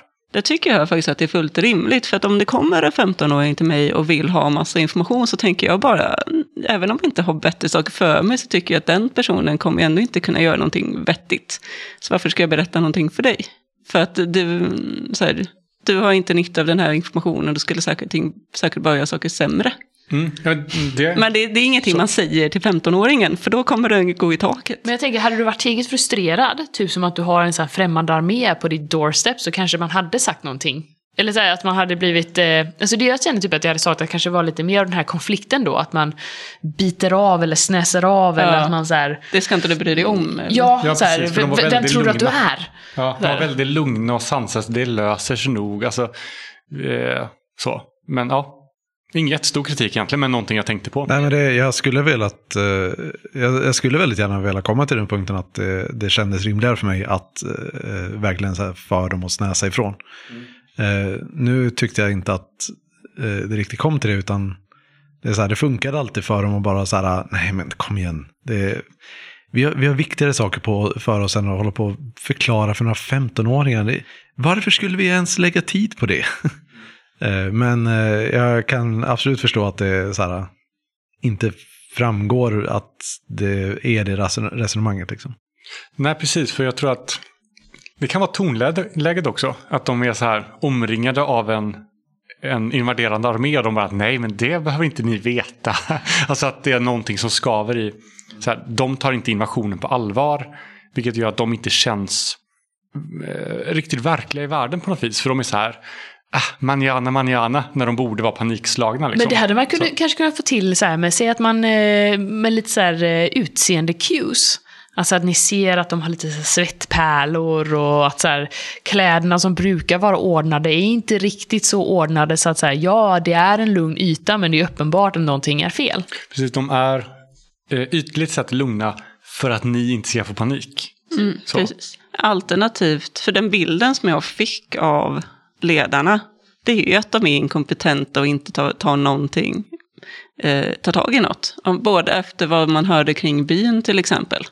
Eh, sen är det ju kanske så att man, man har blivit av med bekvämligheten i sin slott, eh, så kanske man inte, då kanske man har lite mer panik. Men i normalläge så tror jag att de, det löser sig. Ja, för det upplever jag också att jag verkligen, så att Kendia fick sin bild av kronan krossad. Alltså att de, att de inte var kompetenta. Den bilden tycker jag också verkligen gick fram. Alltså att eh, här sitter de och nästan så här ljuger för sig själva. Ja, ja men och lite gör, så. De, är, de är handlingsförlamade, de kan ju inte göra någonting. Ja, men det var ju min, alltså det, det var ju det som var mitt syfte med det. Det var ju att så här, ja men de är verkligen så, eh, så bekväma och trygga i, även om de har fått så här, under panik fly från slottet och eh, en av dem har dött, så är de fortfarande bara så här, nej men alltså, vi skriver några brev och eh, så här, beordrar runt några av de eh, hög, högre stående skötarna och så här. Och sen så sköter väktarna och allt det här, de sköter det. Vi har det- folk som gör det åt oss. Ja, det är så här. Ja, visst, det är jävligt tråkigt att behöva vara i klostret. Det hade vi inte önskat. Men eh, det, det löser sig. Det är inte vi som ska lösa, vi har ju folk för det. Ja, ja vi, på tal om lyssnarfrågor. Vi har en från eh, Daniel Pettersson här, från, eh, på, på, som skrev på Facebook och frågade. Tack för en grymt bra kampanj. Som vanligt med Svartvike så är det fantastiskt karaktärsspel, miljöskildringar och intriger. Eh, extra älsk på Christers beskrivningar av pistolerna som kalinierna använder. Det är nog exakt så indianerna i Centralamerika såg på Cortés men, mäns musköter på 1500-talet. Vilket var lite min tanke med det också. Eh, vilket inte alltid blev bäst, Jag men eh, jag tyckte det funkade bra. Eh, så till frågorna. Jag undrar lite om det här med flashbacksen. Och med andra karaktärer som kom in på slutet i det första avsnitten. Var detta, detta korta sekvenser som spelades in eller var det klippta ur en annan kampanj med dessa karaktärer? Och det kan ju jag svara på. Att det, det anledningen till att det inte kom fler av de eh, inklippen är för att det blev så körigt att lyckas spela in huvudhistorien att det lite föll bort ur prioriteringen att eh, faktiskt bara så här, ta ett av våra få möjligheter att spela in och eh, spela de här barnen istället. Eh, men min tanke var att barnens historia skulle vävas ihop mycket mer med eh, ättlingarnas. Jag tyckte ju Eh, att du gjorde. lyckades med Hallevons. I alla fall. Ja, Hallevon kom ju tillbaka. Hallevon Eh, kom ju tillbaka i Auroras, i Vilhem.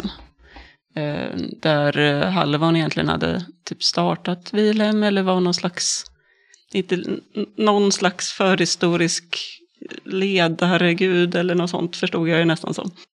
Mm. Ska, jag- ska jag berätta vad, vad, jag, hur, vad jag tänkte försöka för, förmedla under det i alla fall? Eh, det är egentligen att Hallevon var den första magiken Mm. ungefär. Det förstod jag. Eh, så, ja, det är så mycket jag kan säga. Eh, så det var fortfarande att han fanns i AEA-världen. Men eh, de här som var i Wilhelm hade tagit hand om honom helt enkelt. Har ni några andra tankar eller så om just det här med flashbacksen? Man ja, men typ mer att man hade velat spela det mer. Jag förstår ju varför det kuttade sen, i och med att vi drog ut på tiden en hel del. Men eh, man hade ju velat spela det mer och se, alltså, se det tvinnas samman mer med eh, om man säger, huvudstoryn. Så. Jag var ju väldigt, väldigt förtjust i att spela Hallevon. jag tyckte den var väldigt söt och rolig. Ja, det var ju väldigt mysigt. Jag hade också så här, jag, jag tänkte ju hela tiden att, att det skulle vara, att den här första historien skulle vara hur AEA grundades. Och att vi skulle spela ut det. Och samtidigt också, att vi introducerar en del mysterier där som, till exempel, jag utgår från att ja, men alla våra föräldrar dog där i början, till exempel. Eh, men det var ju lite oklart vad som hände. Mm. Det är för att du inte har lyssnat på Auroras. Ja, okej. Fast det- just vad som hände med föräldrarna vet jag inte om det... Det, sanningen finns där. Okej. Eh, även om eh, kanske inte är jätteuttalad. Nej. Men den stora frågan är, fick du in alla flashbacks som vi spelade in? Eller har du fortfarande liggandes? Det, eh, den, eh, den sista eh, är fortfarande... Eller vänta. Ja, det beror på hur man ser på det. För då kan ju lyssnarna nu börja så här ropen skalla, extra avsnitt åt alla. Lägg det efter, Eh. efter prologen. Ja. Ja, men det är så här, det är en grej i prologen. Eh, en grej i typ sista avsnittet. Som jag, de här, så här, sista nödgrejerna som jag, så jag klämde in mest bara för att eh, eh, få dit det. Det, det var alltså så här, jag, så som jag tänkte från början, men det var nära att jag glömde bort att, eh, att inkludera dem. Eh, men så förutom Hallevons eh, vision, eftersom den var lite mer abstrakt, Mm. så är både Karefrids och Helding. Heldings eh, visioner eh, med i själva AIA-världen också. Men är eh, Hallevons... Hela det är med i... Hallevons vision finns i ett avsnitt. Eh, nej, utan det är den som inte finns med för att den är så abstrakt. Okej. Eh, det var menat att det skulle koppla ihop mer uppenbart med eh, när, Ken, eh, när Aurora blev ett träd. Mm. Eh, men eh, det, det tyckte jag inte riktigt att jag, jag fick inte till det. Jag tyckte att det var jättetydligt att eh, där, där skapades utträdet. Så det var, Okej. jag tänkte att det var syftet med, med upptakten. Var att få in att Hallevon såg Ahea skapas. Ja, ja, men jag menar att eh, koppla ihop eh, Ken, Auroras upplevelse av att bli ett Jaha. träd med eh, Hallevons. Ja, nej, det... För då hade, Halle, då hade Hallevons vision varit införlivat i historien med ättlingarna också. Ja, då är jag med. Mm. Eh, men ja, det, utöver det så med Hallevons vision så det var ju ja, hela världens historia. Mm. Sen så undrar även eh, Daniel Pettersson om eh, världen finns dokumenterad någonstans. Eh, Det finns den eh, absolut, men inte tillgängligt för någon annan för att det är mina eh, dokumentationer som är lite utspridda, så att säga. Men vi kan, det, kan, det tåls ju att nämnas att vi har ju varit på dig i typ ett år nu. Ja. Att du ska skriva ihop det. Ja, både Ahea och att vakna. Ja. Ja, men att vakna har jag faktiskt skickat till en till och med. Oj. Eh, Den, eh, den är ju fortfarande inte fancy ihopskriven, men eh, den är tillräckligt ihopskriven, eh, men utan slut för att gå och spela på. Är det sånt här vi ska ha en Patreon till? Att vi Tills du ska få färdigt sitt Nej, men, shit. nej, men att vi faktiskt här bara lämnar ut lite material som vi sitter på även om det inte är färdigt. Alltså jag har ju hela The Laundry-kampanjen. Den finns ju även om den är liksom, alltså alla mina anteckningar. Det är ju inte spelbart som ett äventyr. Men tanken är väl att vi skulle ha det på den nya hemsidan sen? Men nu kan vi få in pengar för det. Jag trodde vi hade principer att vi inte skulle göra så. Kristoffer. Men det är bara lyssnare som vill ge pengar till oss. Nej, men eh, min tanke är...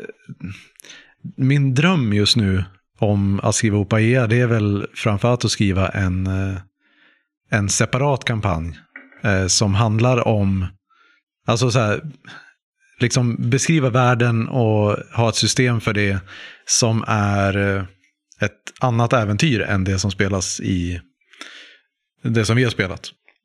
Eh, och det är framförallt för att göra det lite friare för eh, spelare att plocka upp den och skapa egna karaktärer i den världen. Så det skulle vara coolt om jag lyckas få till. Jag det skulle jag vilja. definitivt du borde dokumentera världen som i alla fall ett, liksom, även om du inte orkar skriva upp en kampanj, att man, alltså eller sammanställa kampanjen, att du har något, att man skriver upp det som ett äventyrslandskap. Så det, det finns planer för det. Eh, Jag är nybliven pappa och har inte så mycket tid bara. Eh, Nästa fråga. Eh, jag upplevde att Fates för fördels och talangsystem gjorde det svårt att överblicka hur svåra handlingar egentligen var. Gjorde, gjorde det det svårare att agera spelledare? Eh, Ja, det skulle jag säga. Jag skulle säga att det gjorde det mycket svårare att försöka vara konsekvent i världen. Jag kände inte att jag alltid lyckades med det, att eh, mycket svårighetsgrader blev ganska mycket mer godtyckliga än vad jag eh, egentligen ville. Men det är också så här, man har väldigt lite att jobba med i Fate för att man har eh, plus ett, plus två svårighetsgrad är eh, svårt. Upp till fyra så är det väldigt svårt och sen över det så är det väldigt kostsamt att lyckas med. Men du måste liksom upp i plus 8, plus 10 för att det ska vara direkt utmaning av, för en spelare att komma upp i. Och spelet när vi inte använder, använder fate points och sånt där, alltså mm, eh, frekvent så gjordes det. Jag använder ju för sig slutmina typ varje spelmöte. jag, eh, jag gjorde Ja, men det. du var jag, också den enda. jag tror Du var den hade... enda som använde fate points. Men det var ju för att du använde dem för stans. Jag använde ju inte feedpoint för mina stans. Jag använde mina aspekter också, men det var för att alla mina aspekter var ju väldigt så här, ja men skjuta pilbåge. Bokstavligt talat. Det var det jag använde det för. Eh, den sista frågan eh, insåg jag nu att jag, jag borde ha researchat. Eh, vad sa egentligen den här munken till Kendria i sista avsnittet när alla började skratta hysteriskt? Kändes som att det klipptes lite där. Han säger faktiskt ingenting mer än det som är med i avsnittet. Nej, jag tror att det bara, alltså grejen att vi började skratta var ju bara att det blev lite så här antiklimax. Alltså att jag hade, det blev nej, men lite, lite komiskt liksom. Alltså att jag hade så jagat efter den här munken upp för den här trappan och sen så bara, vänta, vänta, vänta, jag är god! Han bara, jaha, ja, vad trevligt. det blev liksom så, Uh, det blev komiskt. Ja, det är så här, sammantaget situationen så blev det komiskt. Det, Det var inte enkelt- svårare än så. Vi är helt enkelt väldigt lättroade i Svart- Svartviken. Eh, så till frågor om eh, äventyret och världen. Tyckte ni att det var intressanta konflikter? Och hur upplevde ni tonen i världen? Eh, Så här, hur funkade det rent spelar, för oss som spelargrupp? Liksom? Tyckte ni att det fungerade bra eller inte? Jag tycker man fick en väldigt tydlig bild av världen. Alltså att det, det gick fram, alltså, eller jag, jag upplever i alla fall att det gick fram vad det var för, eh, vad du hade för vision. Ja, en, nu börjar en kompis lyssna på Ahea i, i dagarna. När han lyssnat tre avsnitt sa han det att så här, det, världen är jättelätt att komma in i. Så den satte vi ju, eller ja, du, väldigt bra redan från början. Liksom. Det är en tydlig värld. Vilket är väldigt svårt att få till, så ett eloge till dig verkligen. Mm, verkligen. Ja, tack. Mm. Men jag gillade känslan i världen som var, den var ju inte superdramatisk, mörk och hård och den var inte så här jätteglättig utan den var ganska verklighetstrogen och sällsam på ett sätt som är lite ovanligt. Jag gillade att magin både var det som kunde särskilja kronan men också någonting som var farligt. Mm. Alltså att magin var, ja men, ja, men lite som med eld så. Alltså det kan vara sjukt användbart men det är ju också, det kan ju förstöra en hel by. Jag är väldigt förtjust i hela vilmagin och känslan bakom den. Och att det är, ja men just det där att det är, tämjer man den så är den jättebra men den är också livsfarlig. Och att eh, det verkligen fick konsekvenser av att, det fick fysiska konsekvenser av att göra magi. Och lite det där with great power comes great responsibility, eller mycket konsekvenser. Jag är också lite så sucker för när det är eh, alltså, ganska mycket essentialism i fantasy. Jag gillar någonstans att det kan finnas utvalda och att det kan finnas så här, speciella blodslinjer som, ja men hela så här, kung Arthur-grejen, att det är bara en viss person som kan dra svärdet ur stenen. Jag tycker, personligen så är det verkligen en aspekt av fantasy som jag tilltalas av. Även om jag kanske i, i IRL är väldigt emot essentialism av uppenbara anledningar. Men, eh, men just i fantasy så kan jag verkligen det här med att spela utval, det är också en ganska stor grej med, med rollspel kan jag tycka. Alltså för mig är det ren eskapism. Alltså att jag vill att rollspel ska vara, alltså vardagliga grejer kan jag ju uppleva bara jag går ut genom dörren. Men jag vill att det ska vara, mitt rollspel ska vara någonting alldeles särskilt. Och då tycker jag att det är, att man kan gå och vara liksom the one. Och då tycker jag verkligen att, man, att du levererar det där, att man har den här liksom speciella blodsbördan nästan. Så att det är vi, i egenskap att vara född som den vi är, så har vi ett ansvar. Mm. Och har liksom vissa typer av förmågor. Mm. Och för mig då som avskyr att spela den utvalde eller the one eller sådär. Alltså det blev ju intressant ur andra hållet också. För där jag tvingades lite in i att spela någon utvald, någon en fin person av kronan och så här makten. Men en person som inte ville vara det. Alltså man, jag kunde göra en spin på det som att så här. Jag är på något sätt utvald och en viktig del av den här världen men jag vill inte vara det. Jag är en, det är evigt återkommande liksom. Jag är en outsider trots att jag är på topp på något vis. Eh, vilket också kunde skapa väldigt intressanta dynamiker liksom. Nej, men ett av mina mål med världen var ju det här att eh, det skulle både finnas magi som naturligtvis gör vissa människor mäktigare än andra. Men samtidigt så skulle det vara väldigt tydligt att samhället var utformat som det var för att de, eh, en grupp människor skaffat sig makt och etablerat att vi har makten för att vi har haft möjlighet att skaffa makten. Eh, vilket naturligtvis kan ses som en så här liknelse vid, vid typ kapitalism. Där pengar ger makt och vi har bestämt att eh, har man mer pengar så kan man skaffa sig mer makt. Och i AEA så är samma sak fast för magi. Vilket i och för sig också varit en väldigt kul, för det var ju väldigt mycket politik i EHE. Eh, både... Och då var det inte så mycket po- politik som jag hade velat att det var. Nej, nej, men just det här att det var affärsmännen sen och faktiska kapitalister som började skaffa makt att störta de konservativa som hade fått makt genom släktträd. Det är ju väldigt mycket i, liksom, från vår historia. Och att folket hela tiden förtrycks och är så här, ja det är någon, det är någon ny på makten nu. Ja, ja, vårt liv fortsätter ju. Eh, man, mm, så.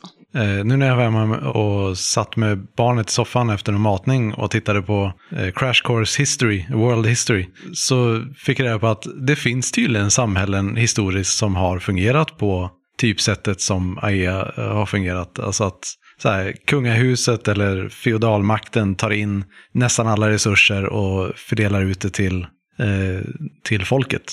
Mm. Eh, vilket jag inte var medveten om. Jag, jag tänkte bara som en så här, eh, extremare variant av en tionde liksom. Hittar vi inte någon sån här eh, ganska otippat ställe också som hade det? Vet att vi var typ nere i eh, Indonesien eller någonting som vi bara, ah, shit, det här var ju... De hade exakt samma styrelseskick. Kommer du inte ihåg när vi satt och Nej. hittade på Wikipedia och... Men var inte det kring det här med tre familjer? Ja, just! Ja, vi av. hittade ju stället som hade så här... det- Ja, men det var någon... Gud, Det här måste... är inget minne av alls. Det, det ligger ju säkert på Slack någonstans, så att jag kan hitta det. Det kan man nog, men just att det fanns ju något ställe som hade familjer som växlade styre hela tiden. Ja, Mm. Okej. ja ja, ja, precis. Jag hittade det nu. Men, för, eh, det- var ju jag som snubblade över det här och det var ju bara för att jag läste i tidningen om att det finns ju en eh, svensk tjej som har gift sig med en malaysisk prins. Och då stod det ju så här i Aftonbladet bara åh, svenska Louise har blivit eh, malaysisk prinsessa, bla bla bla. Eh, och då är det ganska kul. Då. Om man går in på Wikipedia så står det Malaysia är en federal konstitu eh, konstitutionell, gud, det är konstitutionell valmonarki. Styrelseskicket har baserats på det parlamentariska Westminster-systemet, ett arv från det brittiska kolonialstyret. Eh, statschefen är bla bla bla bla bla. Kungen väljs för en femårsperiod bland de nio ärftliga härskarna i de malaysiska staterna. Eh, Genom en informell överenskommelse roteras positionen i regelbundenhet bland de nio. Det tycker jag, det är ju, det är ju typ AIA, fast de är fler. ja, coolt. Så det är väl det, även om du inte, även om du trodde att du gjorde fantasy så har du ändå gjort allting så pass realistiskt så att det faktiskt funkat så. Tydligen. Vi måste bara hitta nå- något ställe som har haft eh, så här, arv där det är en yngsta som, eh, som ar- ärver istället för en äldsta. Ge mig en vecka med Crusader Kings. Så Eh, det är inte helt taget out of the blue. men hur upplevde ni tonen? Så här, utöver, ja, men så, jag håller med om att själva hur världen fungerar och så här, det, det lyckas vi komma ganska bra överens om. Så här, jag, jag tycker jag lyckas förmedla min bild av hur världen var på ett sätt som fungerade bra. Men däremot så känner jag väl att tonen var lite mera vacklig eh, och inte alltid klaffade med så mycket min väldigt låsta bild i hur jag ville att tonen skulle vara. Eh, inte alltid klaffade med eran bild av det. Hur, har ni några tankar om det? Jag hade nog gärna sett att världen var, eller tonen i världen var lite, ska se om jag hittar rätt ord, så lite grymmare. Lite mer oförlåtande, lite mer så här. Eh, alltså om det regnade i världen så beskrevs att vi efteråt skulle verkligen beskrivas som genomsura och pissvåta. Alltså att allting skulle vara mycket mer grim på något vis. Eh, att allting, kanske lite mer blommigare är ett jättedåligt eh, adjektiv om man ska beskriva någonting som negativt. Men lite mer utförligt av eh, alltså allt från skador till hur jobbigt det är att gå långt i dåliga skor. Alltså att allting är lite mer tungt och jobbigt och åt det hållet. Det jag gillade med världen är ju det här, just, det har en ganska realistisk känsla för att vara fantasy. Eh, vilket är väldigt imponerande. Och det är samtidigt som systemet bygger väldigt mycket på att vi ska spela hjältar. Eh, så byggde världen väldigt mycket på att vi, vi är personer med inte jättemycket makt och det finns ett system ovanför oss.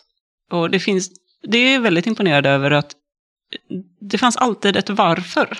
Även om vi aldrig fick, inte alltid fick svar på det, så hade det ju i princip alltid, vad jag känner till, en anledning till varför alla betedde sig som de gjorde, eller varför världen fungerade på ett visst sätt. Och det satte ju också tonen för världen som, inte realistiskt nödvändigtvis som verklighetstrogen, utan snarare det här, Men internt konsekvent. ja, eh, nej, mer?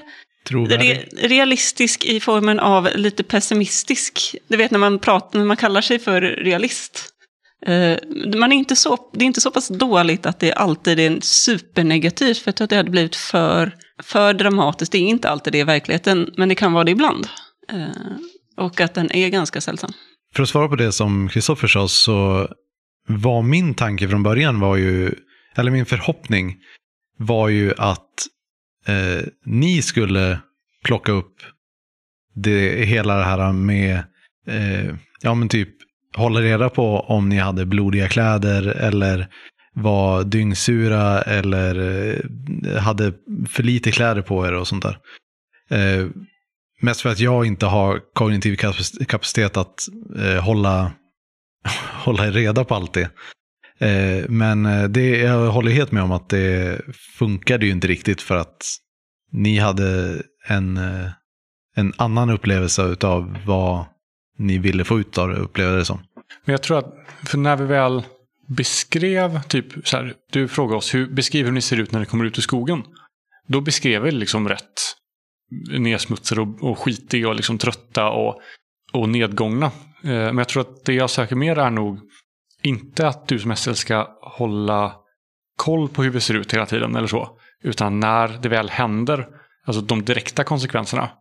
Efter skifallet så beskriver du hur dyngblöta vi är. Alltså direkt efter. För då har vi fått det. Okej, men det är så här illa där. Och sen kan vi spela vidare på det. Men då tyckte jag ändå att vildskogen vart ju... Nu spelade jag upp den ganska mycket, men den vart ju ändå väldigt mörk och obehaglig. Och en ganska ja, men märklig plats för alla karaktärer. Ja, vad var grejen med tonen? Ja. Vad sa du? Vad var grejen med tonen? Tonen? Tornet. Tornet? Det har tonen. Fast det var, ju, det var ju potentiellt fler. Vi såg väl... Eh... Nej, vi spelar bara om en sekvens så det verkar som att det var olika ton. Nej, det, alltså, när man var längst upp och tittade ut så såg ju Kendria så som det hade sett ut innan. Jag fick ju någon slags här vision av hur det hade sett ut en gång i tiden. Då fanns det väl fler torn? Mm. Inte vad jag minns. Inte vad jag minns Kanske när jag var byggt- där. Kanske har byggt upp det i min... Inte vad jag minns heller tror jag. jag kanske sa det. Hallucinerat fler torn. Eh, jag hade lite olika idéer om eh, vad, vad ni skulle se. Men eh, så, jag kan inte säga absolut att jag inte sa det. Men det är inte så jag föreställer mig det nu i alla fall. Nej. Okej. Va, har ni något mer att säga om? Ja, vad, vad var grejen med tornet? Eh, Eller vill du hålla det som en hemlighet till senare? jag tror inte jag kan säga någonting utöver det som har varit med utan att eh, riskera att spoila saker för en potentiell säsong två. Eh, faktiskt. Vilket i sig är lite spoiler för att då vet ni att den på något sätt har fortsatt relevans, men det får vi väl ta. Alltså, jag tror inte jag kommer komma ihåg det när vi väl spelar säsong två. Så True, true. Vad... Nu är det så här, det... förutom Valdemar på slutet så fanns det inte så mycket antagonist. Så här uttalat an, antagonist. Det var ju Raman. Ra, Ramand, Raman. men det var ju verkligen bara så här eh, skuggfigur i bakgrunden. Eh, men vad, vad tyckte ni eller tyckte ni inte om med, med hur antagonismen i äventyret funkade? Jag tyckte Valdemar blev lite väl så här. Efter jag hade träffat honom i byn och han hade varit så här. Verkat rent av ond. Och vi sprang efter honom igen och sen var han så här. "Hu, Jag vet inte vad som hände, vad pratar du om? Alltså det var väldigt så här. Det var som att Valdemar var en annan person som inte fattade varför vi var arga på honom. Och då fick man inte den här liksom katar... Då fick man inte den här katarsisen. För det kände jag upplevde jag många gånger. Alltså man fick liksom inte... Man längtade efter konflikten skulle blomma ut. Mm. Men liksom... Man blev liksom lite förnekad det. Alltså när man hade byggt upp till att... Eh, ja men till skrikfest basically. Så var det så här. Nej, nu... nu nu händer inte det. För att, för jag upplever också det. Jag blev jättefrustrerad på att Valdemar, att man inte... Ja, jag satt som spelare då och bara, "Men fan skrik lite då, liksom. Gör någonting, typ kasta någonting. Bara visa, ja men typ ha, jag, jag längtar efter den här liksom super bond villen taket där han bara skulle lägga upp hela sin plan och bara nu har ni kommit och sabbat det. För Man vill liksom bara komma in i Valdemars huvud. Men istället var han tjuren Ferdinand som aldrig blev stucken. Ja, ja alltså, det är jättebra metafor. För det var verkligen så här, man gick och bara petade på honom och petade på honom. Och man bara, fan kom igen då. Ja, nej, det hade jag nog kunnat spela annorlunda. Jag vet ju att eh, jag själv som spelledare är jättesvårt att få till sådana skrikfester, även om man själv tycker att det är väldigt roligt. Alltså, jag är ju väldigt dålig på att bråka på det sättet. Det är ju så här, som Isterback är ju typ det sättet som det funkar för mig. Men han behövde, alltså, så här, Valdemar behövde inte ens vara skrikig eller arg. Eh, han skulle lika gärna kunna vara överlägsen eller bara så här. Ni är inte värda att bråka med. Eller liksom, men för nu verkar det som att det hände någonting i byn. Vi jagade efter honom och han var som så här. Vadå händer det någonting i byn? Varför är ni arga på mig för? Alltså att han inte ens... Eh, eh, som att han inte ens visste om att så här, eh, att Borm hade tänt eld på byn och att vi var arga för det. Alltså det var som att det var helt så här, någon hade rensat hans minne. Eh, och det blev en väldigt så här, ja, var, var det något annat?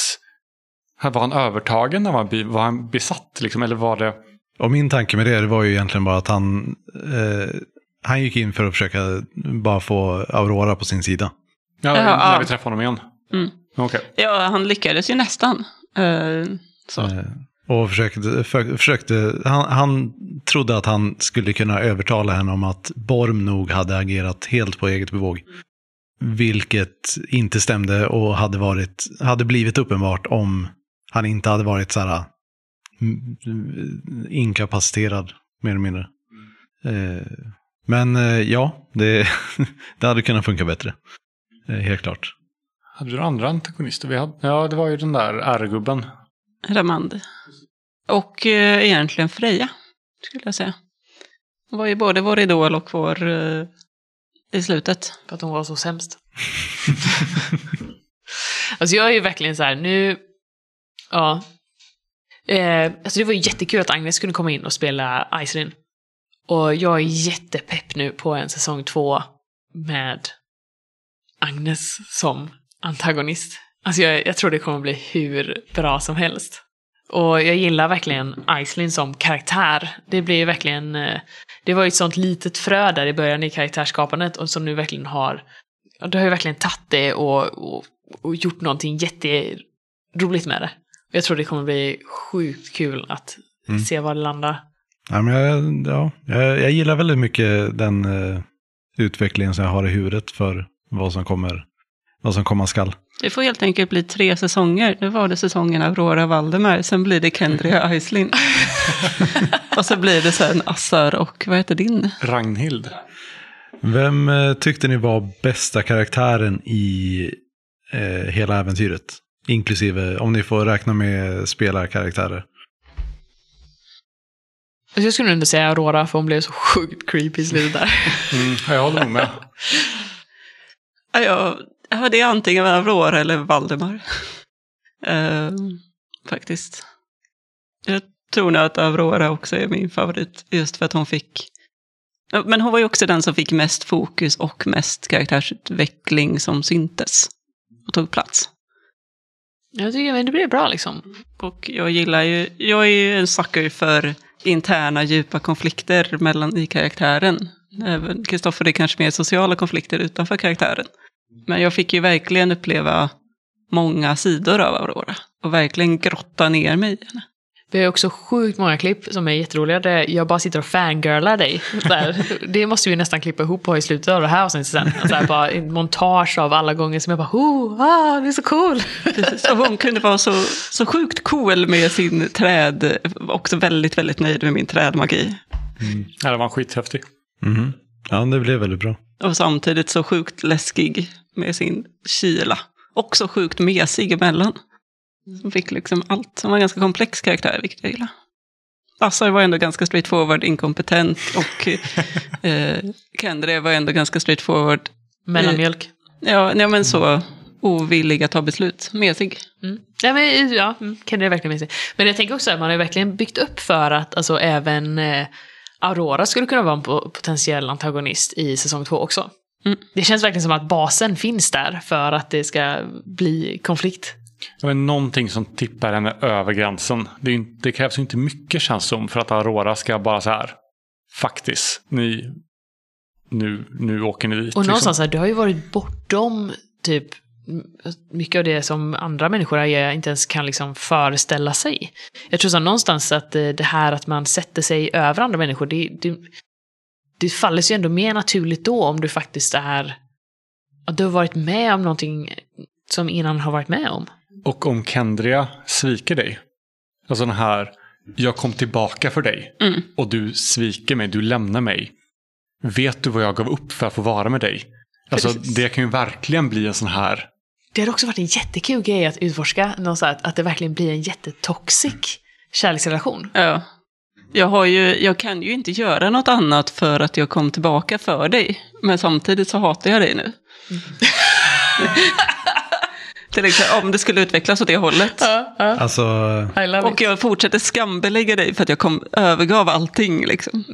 Alltså, jag, alltså, jag älskar det. det. Aurora gav ju till och med upp magin. Ja, precis. Det Även om det kanske inte var någonting som du var medveten om. och den har ju Kendria nu. Ja! Ja, blir och det gör ju ändå mer att jag kommer bli mer och mer svartsjuk. För att nu, jag gav ju upp, jag tappade ju all min magi. Jag tappade det jag, jag var bra på. Det och nu får verkligen- Kendria det. Vad fan har hon förtjänat det? Det är ingen som vet om att Kendria har magi va?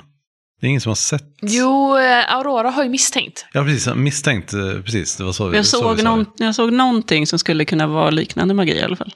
Jag tror inte ens Kendra riktigt själv fattat att det är magi hon har. Alltså hon vet ju inte vad det här är. Ja, Jag tror att Aurora vet det mer än Kendria. Ja, det För tror att jag hon vet hur definitivt. det ser ut. Kendra vet bara att det här är någonting jag kan göra nu. Typ. Eh, vad hade behövts för att korta ner eh, kampanjen tror ni? Klipp när vi går. Ja, Ja, och inte alltså, ha någon form av nedbantad version eller system för strid. men mycket handlar ju nog om att man, som det gjorde efter ett tag, började så här, att det går några dagar. Och det går. Eh, Man måste inte spela ut allt.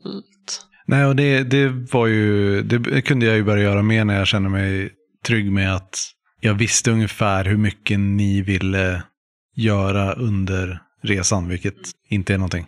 Men det känns också som att du börjar... För och grejen är så att om vi ville göra någonting så sa vi ju vi oftast också att eh, kan jag få göra det här grejen först innan också? Så jag tror att du började lita på oss lite mer också att vi faktiskt sa till sen. Och det känns också som att du fick lite mer känsla för vad som var eh, relevant och irrelevant mot slutet också. Det, var, det, det kändes som att du gjorde en hel del beslut som SL där mot slutet av eh, sista speltillfällena där du gav oss så här, men det här är nog det som är relevant för att vi ska ta oss framåt och att du liksom sköt oss lite mer i den riktningen. Eh, och det tror jag var sjukt bra. Det känns som att i början så var det väldigt mycket som var med och det var väldigt, jag tror att du var lite rädd för att eh, typ railroad oss, eller lite rädd för Ja, att här, det- bestämma åt oss. Det är också att jag ville försöka spela lite, lite mer åt Play to Find Out. Även om jag hade en ganska klar historia för ja, men så här, hur världen skulle agera utan er. Så ville jag ju fortfarande att jag ville veta vad era karaktärer skulle göra i de här situationerna. Liksom så här, ja men att promenera den här äh, veckan till vildskogen, eller tre dagar eller vad det var för någonting. Vad, vad uppstår det för konflikter liksom den här första tiden? Nej, men en annan sak jag tänkte på där, kanske framförallt första och andra spelmötet, var att du var ibland extremt noga med att få med eh, överdrivet mycket detaljer om världen. Eh, så här, vi går in i eh, den här byn i närheten av klostret, eller i närheten av eh, slottet. Och du förklarar att det fanns en kullerstensgata som användes för att, som byggdes för att det skulle gå handelsvagnar på eller något sånt där. Att det blev nästan på en sån här nivå att, eh, en detaljnivå som var så här, visst, vi, Tolkienesk. Ja men nästan, alltså emellanåt känns det som lite så, okej vi fattar, du har en bak, du, har, du vet varför den här vägen existerar. Vi behöver inte veta, alltså det blev nästan, vi, jag tror aldrig vi kom till den nivån att det bara var så här, okej men, men släpp det Christer för helvete. Eh, men ibland var det lite så här, okej men vi, den här informationen är inte nödvändig varken för spelarna, lyssnarna eller rollpersonerna. Så. Men det blev det också mycket, mycket bättre på att sålla sen. Men det tror jag också satte en ton för världen. Och- Ja, det var mitt syfte med det i alla fall. Att så här, Ja, mycket försöka få en så här väldigt tydlig grafisk bild över så här, vad det är för värld ni var i. Att det inte är så här, det är inte liksom låg poly, eh, färgglada pastellfärger utan det är vägen har kullerstenar för att den, eh, annars skulle den bli en lerig sörja utav alla handelsvagnar. Det tycker jag är, det säger väldigt, för mig så säger det väldigt mycket om vad för sorts värld det är. Ja, men precis. Eh, Nej, att, men det, att det är liksom mer Witcher 3 än World of Warcraft. Ja, men precis. Som sagt, jag tycker inte du gick över gränsen. Men ibland var det nästan som att okej, men nu börjar detaljerna nästan ta över. Ja, men som du säger, Tolkien näst, liksom att det blir... Sen så var det ju det man hade väntat sig också. Någonstans är det ju så som du är som spelare också. Och så, här, så här, Du vill ju veta spelplanen. Det är ju viktigt för dig. Så, så här, man var ju, alltså, det- var ju verkligen inte oväntat. Ehm, och någonstans så känns det också så här, ja, gör du, bygger du en fantasyvärld, ja, det är väl typ det man förväntar sig av dig att du ska göra liksom. Så här. Det känns väldigt Christer och jag tror det, det passade liksom. senare i kampanjen börjar kalibrera lite bättre så här. Okej, men vad behöver jag ta med för information? Och vad kan jag liksom, vad eh, finns där implicit liksom? Och kanske då var ju världen redan ganska etablerad. Ja, det hjälper ju också. behöver etablera. Det jag tänkte på där var snarare kombinationen med att du är väldigt detaljrik och att jag är fostrad i en teaterskola där allting som presenteras i en scen ska användas. Gjorde att vi inte kom någonstans. Ja, det här med att eh, lämna omedvetna red herrings är Ja. ju någonting eh, som jag har problem med. Ja. Men där tror jag också att vi lärde oss lyssna lite mer på dig och vad som kanske var saker att gå framåt. Och jag lä- lärde sig om att allting var inte viktigt. Just nu i alla fall. Eller så här, viktigt som, vad var flavor och vad är inte flavor typ. Mm. Men eh, någonstans upp- upplevde jag också att, alltså, vi, intressant nog så fanns det en, en annan sida av myntet till det här också, där jag upplevde att vi inte fick tillgång med information. Och det var i början där med vilmagin. För då var det ju så här, jag, kom, jag har så tydligt i minne av någon när, eh, jag tror det var du Anna som frågade så här, bara, men eh, vad, ja när vi kom ner till den här källan liksom i berget tror jag det var liksom, och Anna bara, mm, men vad vet jag om det här? För du var ju boklärd. Och du bara, ja vad vet du om det här? Och Anna bara, jag vet inte, jag, ja, I don't know, liksom. Så här. Och, eh, och då stod man ju där, jaha. Men, men så här, någonstans, jag vet inte så här, riktigt vad jag känner inför det. För dels var det ju väldigt frustrerande. Så här, vad, vad är, vi har ju levt med det här hela vårt liv, vi måste ju veta någonting om det. Eller så här, vi måste ju veta någonting om vilmagin. Eh, men samtidigt så gav det också vilmagin den här lite så här läskiga, okännbara kvaliteten av att vi vet inte riktigt vad det är. Men det var lite både och. Det var, för det var ju ganska frustrerande också, liksom, att äh, vi måste ju veta någonting om det. Nej, och min tanke med, eller min förhoppning med det var väl mest att, ja men så här lite att jag, jag ville att ni skulle beskriva ur era karaktärer vad ni som spelare har byggt ihop för bild utav det. För att era karaktärer vet inte allt som jag som spel, spelledare vet. Liksom. Eh, och därför eh, kommer eran, den informationen ni har vara väldigt tvivelaktig i sanningsgrad. Så. Eh, men det, det borde jag absolut ha hanterat annorlunda. Alltså det, jag, jag borde ha gett er bättre och tydligare hintar från, från början. Men något som jag, jag hade nog uppskattat, så här, alltså jag, jag tycker att det funkade ganska bra för Candy och Assar. Det som jag funderar på om nog hade kanske kunnat vara ganska coolt hade ju varit om jag och Kristoffer blurrade. Och Anna och typ lyssnarna fick en lite mer, lite mer utförlig eh, så här, förklaring av eh, vinmagin. Så för Assar och Candy var det så här, ja det är den här läskiga grejen som magikerna sysslar med, vi vet inte riktigt, så här, det, det är farligt och det är det vi vet.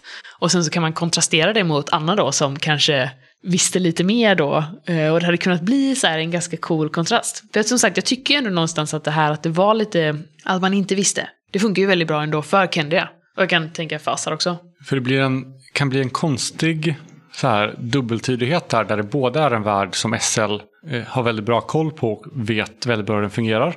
Samtidigt som då en person som i världen vet mycket om världen får frågan, ja men hur fungerar det då? Och som då egentligen får tolkningsutrymme att berätta hur magin fungerar, men som kanske inte berättar den på ett sånt sätt som SL tänker att den fungerar. Men eftersom rollpersonen vet mycket om världen så blir det som Anna berättar så som magin fungerar. Eller så har Anna fel, eller eh, Aurora fel i det hon har lärt sig. Att det blir en så här, vad gäller egentligen? Är det det som spelarna etablerar som är sanning? Eller vet, har Aurora bara läst fake news om hur magin fungerar? så att det blir en väldigt svår balans där i vad som är sant om världen och inte. Om jag då får tala för Aurora. Eh, så det var jättejobbigt att jag som Aurora inte riktigt visste vad jag visste. Eh, Det gav på sätt och vis ganska mycket, just den frågan gav ju väldigt mycket en känsla av att eh, det som Aurora lär sig behöver inte nödvändigtvis vara sant. Eh, Det hade, och det är fullt rimligt att, och just det här att Aurora kan inte så mycket om vildmagi egentligen. Hon kan otroligt mycket jämfört med eh, Kendria och Assar. Eh, Men inte igen, alltså på riktigt. Du, du vet det där när man precis har börjat lära sig och tror att man kan allting, men egentligen kan man inte så mycket.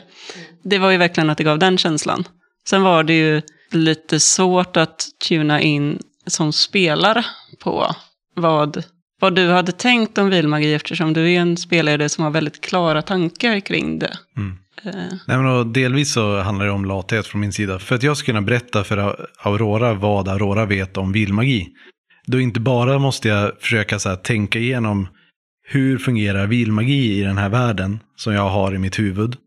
Eh, och sedan försöka processa det genom så här, okej, okay, vad kan en massa akademiker tänkas ha skrivit om det här? Och sedan valt ut att ska lära, lära till eh, ättlingen, den så här, magiker-ättlingen. Det, det är många steg. Ja. Eh, och jag, mitt stora problem som spelledare är ju att jag måste göra det, för annars så får jag lite panik på att världen inte hänger ihop. Mm. Men jag tänker också, det kan ju varit bara en så här, det var ju lite av en kalibreringsgrej också, för jag upplevde ju att så här, den typen av grejer uppstod ju i början. Och sen typ inte så mycket mer. Så att det var ju lite där, för det var ju helt uppenbart att du hade tänkt massa, och du hade massa tankar. Och sen så var det lite oklart hur mycket vi fick liksom vara med och medbestämma. För det hade vi lite även under karaktärsskapandet också, liksom, var går den gränsen för när vi trampar över gränsen för vad du, ja men så här, din typ skapar integritet. Eh, så jag tror mycket av så, de där typerna av konflikter var ju väldigt mycket också att vi skulle känna av vad vi hade varandra. Och så här, var går den gränsen? Vad, hur mycket kan vi bestämma? Hur mycket vet vi? Eh, så. Vilket förklarar varför det blev mindre och mindre sen, för att vi blev mer samspelta. Nej men absolut, det håller jag helt med om. Vi hade inga fler lyssnarfrågor. Jo, jag tänkte komma till dem nu. Eh, för det, sen så har vi bara Robert undrade vad... Ja, vi, då avslutar vi för idag. nej, men Robert undrar vad, eh, så här, i, i eh, outro-bumpen så har jag kreddat eh, en låt som heter Thunderbird av Kevin MacLeod. Eh, och Robert undrade vid något tillfälle vad det är för låt. För att det är så här, Ja, du, här, du när... köpte väl den låten till då? Utan nu... Ja, ja det, är en, det är en låt som jag har köpt. Eh, och utav Kevin MacLeod som är en, han gör massa så här, mycket, mest av hans låtar finns helt gratis att ladda ner bara och använda i eh, projekt. Eh, det är väldigt så här generisk eh, YouTube, eh, YouTuber-musik liksom. Eh, men Thunderbird tyckte jag väldigt mycket om just för att den, jag tyckte den passade sjukt bra in i stämningen i AEA. Eh, och den gick att köpa i, uppdelad i instrumentspår. Så varje instrument hade sitt eget spår och så har jag kunnat mixtra ihop dem lite hur jag vill. Och eh, ibland så har jag ändrat tempot lite grann på den och ibland så har jag EQat den väldigt hårt för att få eh, ut olika delar. Och den ligger som bakgrundsslinga i de flesta eh, i både så här drömmarna, eh, som jag kallar det här med barnen, eh, som har varit i slutet på de första avsnitten. Och jag tror under hela, hela vistelsen i Wilhelm, tror jag också den ligger, eh, jag tror också, eller så glömde jag bort, eller så orkade jag inte lägga på det. Eh, och den, jag har använt den låten för att signalera, eh, här, this is some magic shit going on. Och den har använt, jag har använt den eh, ibland när Aurora har gjort magi också tror jag. Eh, men det är, ja, det är det jag använt den till. This is some magic shit. Ja. Eh, och den har väldigt behagliga flöjter och sånt där. Men ja, det är alla frågor som jag har. Sen så har jag lite frågor om så här, just det här vi har diskuterat om frustration inom spelgruppen och allt det här som vi har haft lite konflikter eh, mellan spelare eh, och ja, alla så här, inom gruppen. Alla rynkar på ögonbrynen som ut. jo, men... eh, så eh, mest om vi vill ta det eh, så finns det möjligheten också. Vi har ju redan varit inne på det lite. Mm. Alltså med det här hur man liksom förhandlar upp utrymme och hur vi ska tänka på det liksom. Eh, det känns, jag upplever att vi har kommit fram till ganska så bra grejer. Därför tror jag att Aria var väldigt lärorikt för oss. Jag tror också så här någonstans, alltså, det är nog ganska nyttigt att som spelgrupp inte skygga inför den typen av konflikter heller. Ja, och jag, vet, alltså jag tycker att konflikt är för starkt ord. Men jag tänker så här, det behöver inte ha så negativ innebörd. Nej, nej men alltså konflikt låter nu säger jag som alltid hävdar att konflikter inte behöver vara bråk eller slagsmål. Men alltså, jag tycker mer det har varit liksom ett, ett samtal än en konflikt. Det skulle kunna utvecklas till en konflikt. Men jag upplever inte att det har varit liksom att vi har haft ens olika å, eh, åsikter i frågan. Alltså jag tänker nog mer så att det har, kanske är mer hur man definierar konflikt och hur man lägger i för semantik i det. För jag tänker typ alltså att man har haft skilda... Att man, har haft en, man kan ha varit irriterad på sätt som någon har spelat. Men sen inte att... Eh, så, det är inte att man blir osams över det. Nej. Men att man kan uttrycka den. Och sen så sättet som vi hanterat det är genom samtal. Ja, men precis. Men det har ändå funnits en viss, ibland, eh, nivå av irritation. Det låter ju som att vi är osams i ämnet. Men det, det har ju funnits, eh, ja, men kommit fram lite då och då att så här, eh, det här hade jag velat att vi skulle göra annorlunda. Ja. Eh, och det har ju varit en viss form av dålig stämning ibland, men vi har alltid kunnat lösa det och gå vidare. Jo, men eh, jag tycker den här kampanjen har varit eh, en av de där vi har haft eh, mest frekvent dålig stämning i gruppen. Eh, det har aldrig varit så här till den graden att vi har skrikit på varandra eller varit ens aggressiva, men ja, det har absolut funnits viss märkbar frustration. Eh, Kristoffer är helt... det, det, det, Kristoffer är helt oblivious. Vi talar om det här med socialiseringen, Kristoffer. Om ni inte märkte det så har alltså Kristoffer inte varit med på den här kampanjen utan han har bara spelat in allting efteråt. Eller så är det vi som har varit frustrerade på dig, det är det vi pratar om. Precis. Nej, men, eh, för det, är så här, det kan vara att vi lägger olika saker i, i konflikt. För jag tycker att så fort man har tagit upp någonting så har alla varit så här. Men som när du Moa lyfte till exempel att du tyckte att jag hade eh, låtit dig dra lite för mycket av bördan. Om det skulle vara en konflikt där så skulle jag ju inte direkt så här, jag håller med. Alltså en konflikt för mig innebär ju också att det finns någon typ av så här, två olika åsikter. Inte så här, jag tyckte så här. Det har du rätt i. Jag ska tänka på det i fortsättningen. Fast det var inte Nej. riktigt så det gick till. Ja, jag skulle ändå skriva under på den beskrivningen. Men det jag tänker är med, tänker med konflikt, eh, det är väl mer också just att man kan... Man kan ju omedva- omedvetet skapa konflikt. Mm. Jag tänker så här att konflikten var ju inte när vi tog upp det och pratade om det, utan konflikten var ju under spelmötet när jag blev irriterad. Alltså då blev det ju en clash mellan hur vi spelade som gjorde mig frustrerad. Mm. Och sen så när vi pratade om det så, aha okej, men jag tänkte inte på det. Tänkte du på det här? Eh, nej, jag tänkte inte på det. Kan vi liksom närma oss? Så att så här, hela det samtalet efteråt var ju snarare samtalet om hur få, alltså hur ser vi till att den här konflikten inte uppstår igen? Okej, då är jag med. Då skulle jag säga att det finns, har funnits irritation i gruppen. Men som inte har blivit en konflikt. Fast det, det här, den här grejen med eh, eh, att eh, Moa känn, eh, känt att hon har dragit för mycket av lasset är ju inte det enda. Det har även funnits frustration eh, typ från Anna om eh, när jag har sagt nej för mycket. Ja. Just, ja, det var lite mer av en konflikt. Det, faktiskt. Då har det varit så här märkbar, märkbar irritation på spelmöten och liksom Mm. Så är det. Där, jag tror att du och jag har ju väl de som har varit märkbart irriterade på varandra till och från. Men sen är vi också duktiga på att lösa det. Eh, Men, men det har ju funnits tillfällen där, vi, där det har funnits frustration och faktiska konflikter där jag säger du ger mig inte tillräckligt my- mycket information och du säger jag ger dig så mycket du behöver ungefär. Mm. Det är så jag upplevt det. Jävla Freja. typ. Men jag tänker också någonstans att, men, men skulle man kunna säga så här då? Vi har, vi har, under den här kampanjen så har vi fått öva oss på att framföra kritik på ett vettigt sätt. Absolut. Ja, bättre sätt. Bättre sätt. Vi får fortfar- jag får fortfarande jobba på att kritisera dig.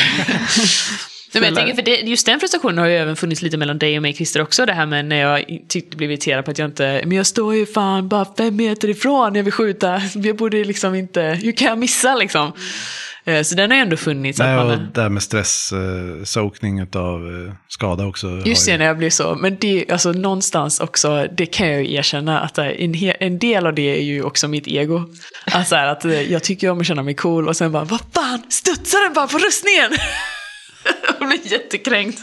Men och det är nog också, det, alltså det är det det bollar ner i för mig, att eh, jag är van att en spelledare säger ja när jag vill hitta på roliga saker. Och att bli nekad, det gör mig jättekränkt.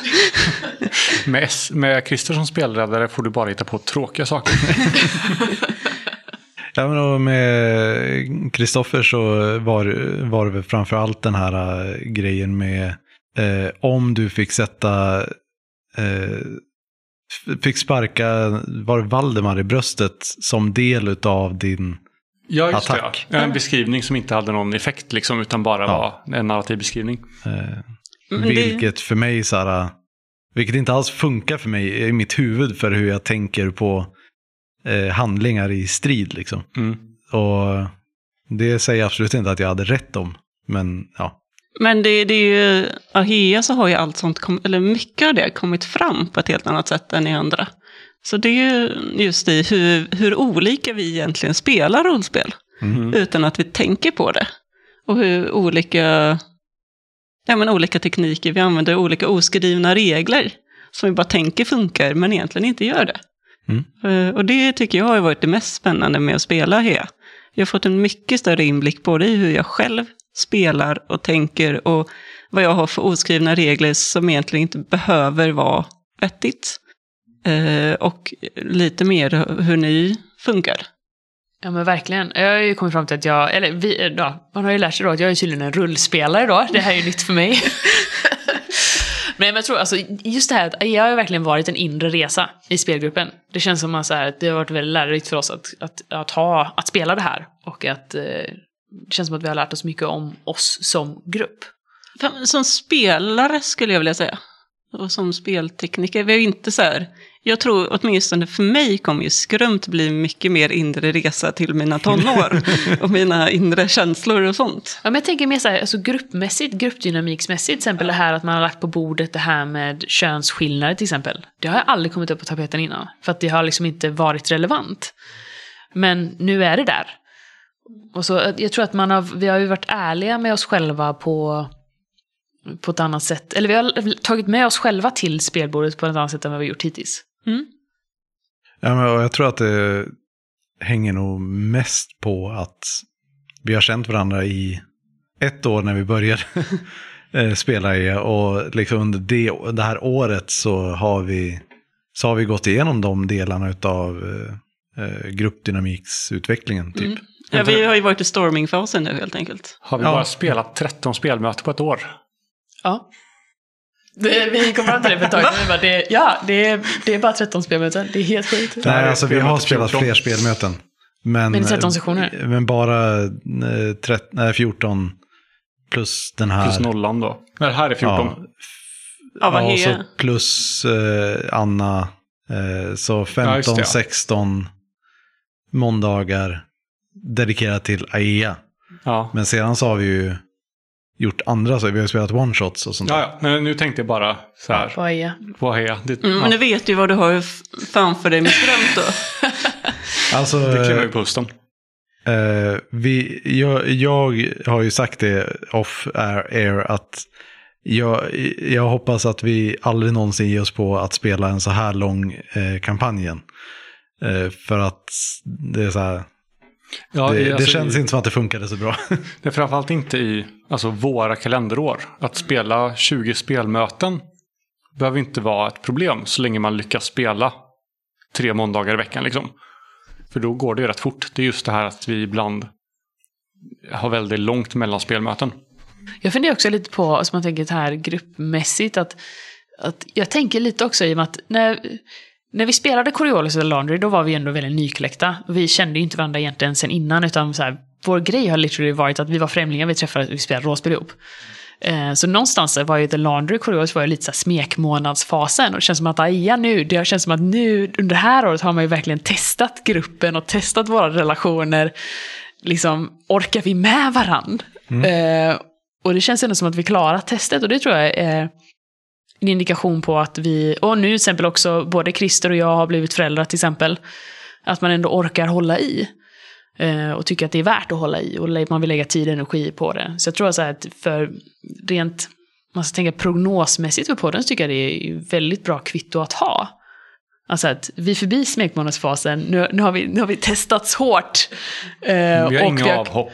Vi har inga avhopp. Och vi, vi, så här, och vi, vi kommer ändå ut på någonstans på andra sidan mer pepp på att spela ihop med varandra. Liksom.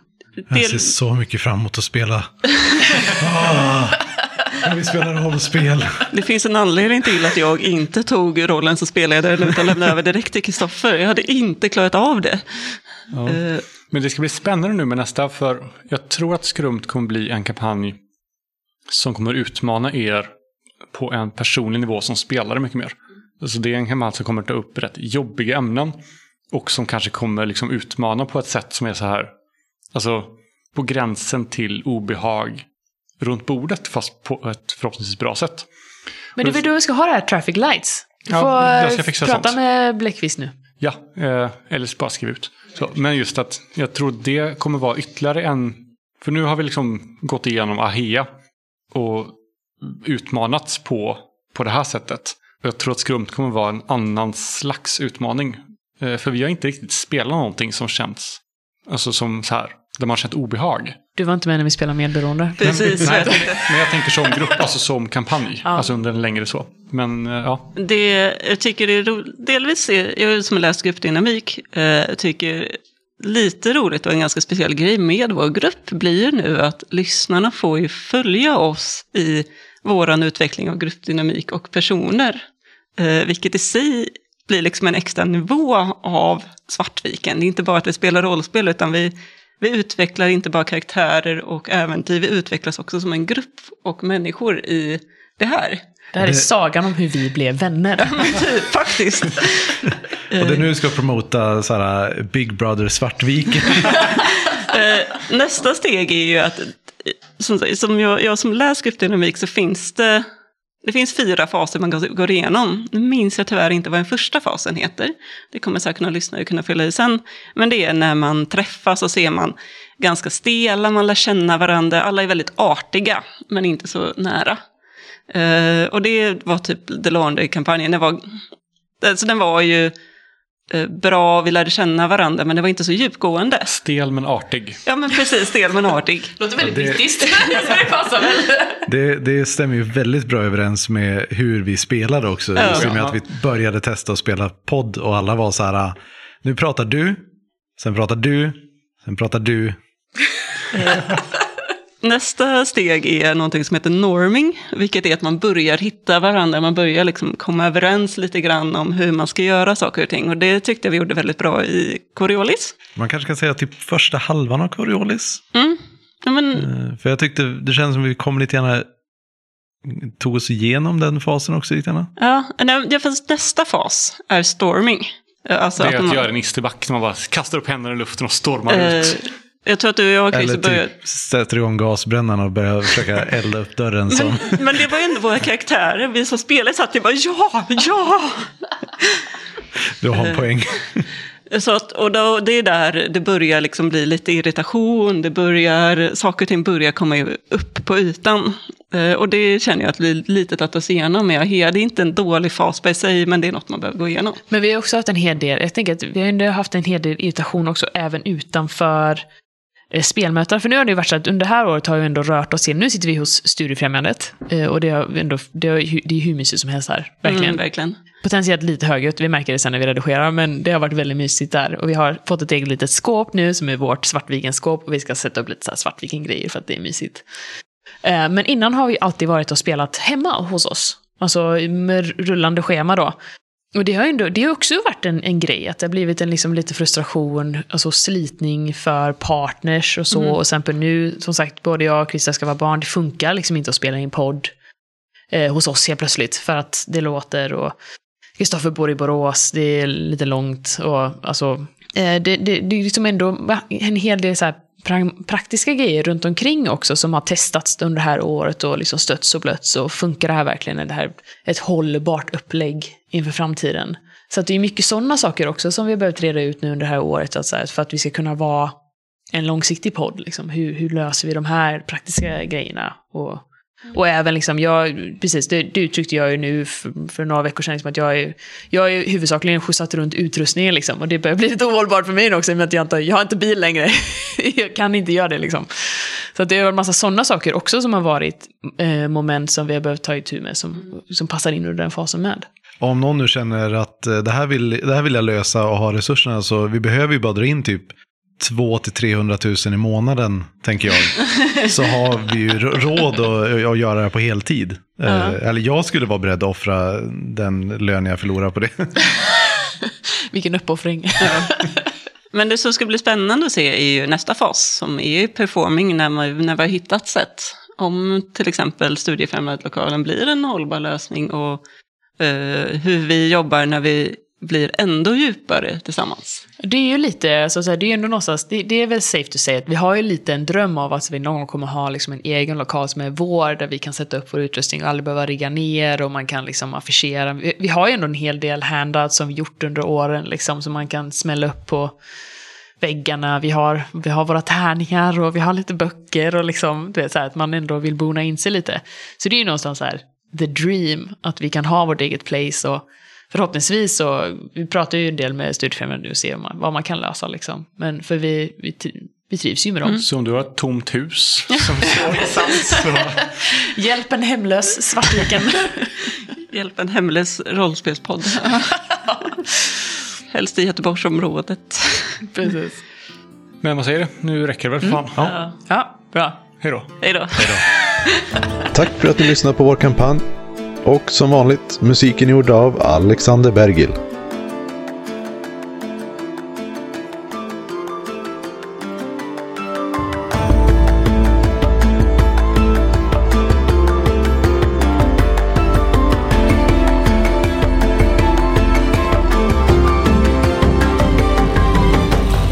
Det kanske bästa är kanske att knyta fast dem någon annanstans, en bit bort från Lansett. Eller mörda dem. Ingen mer död, Christer.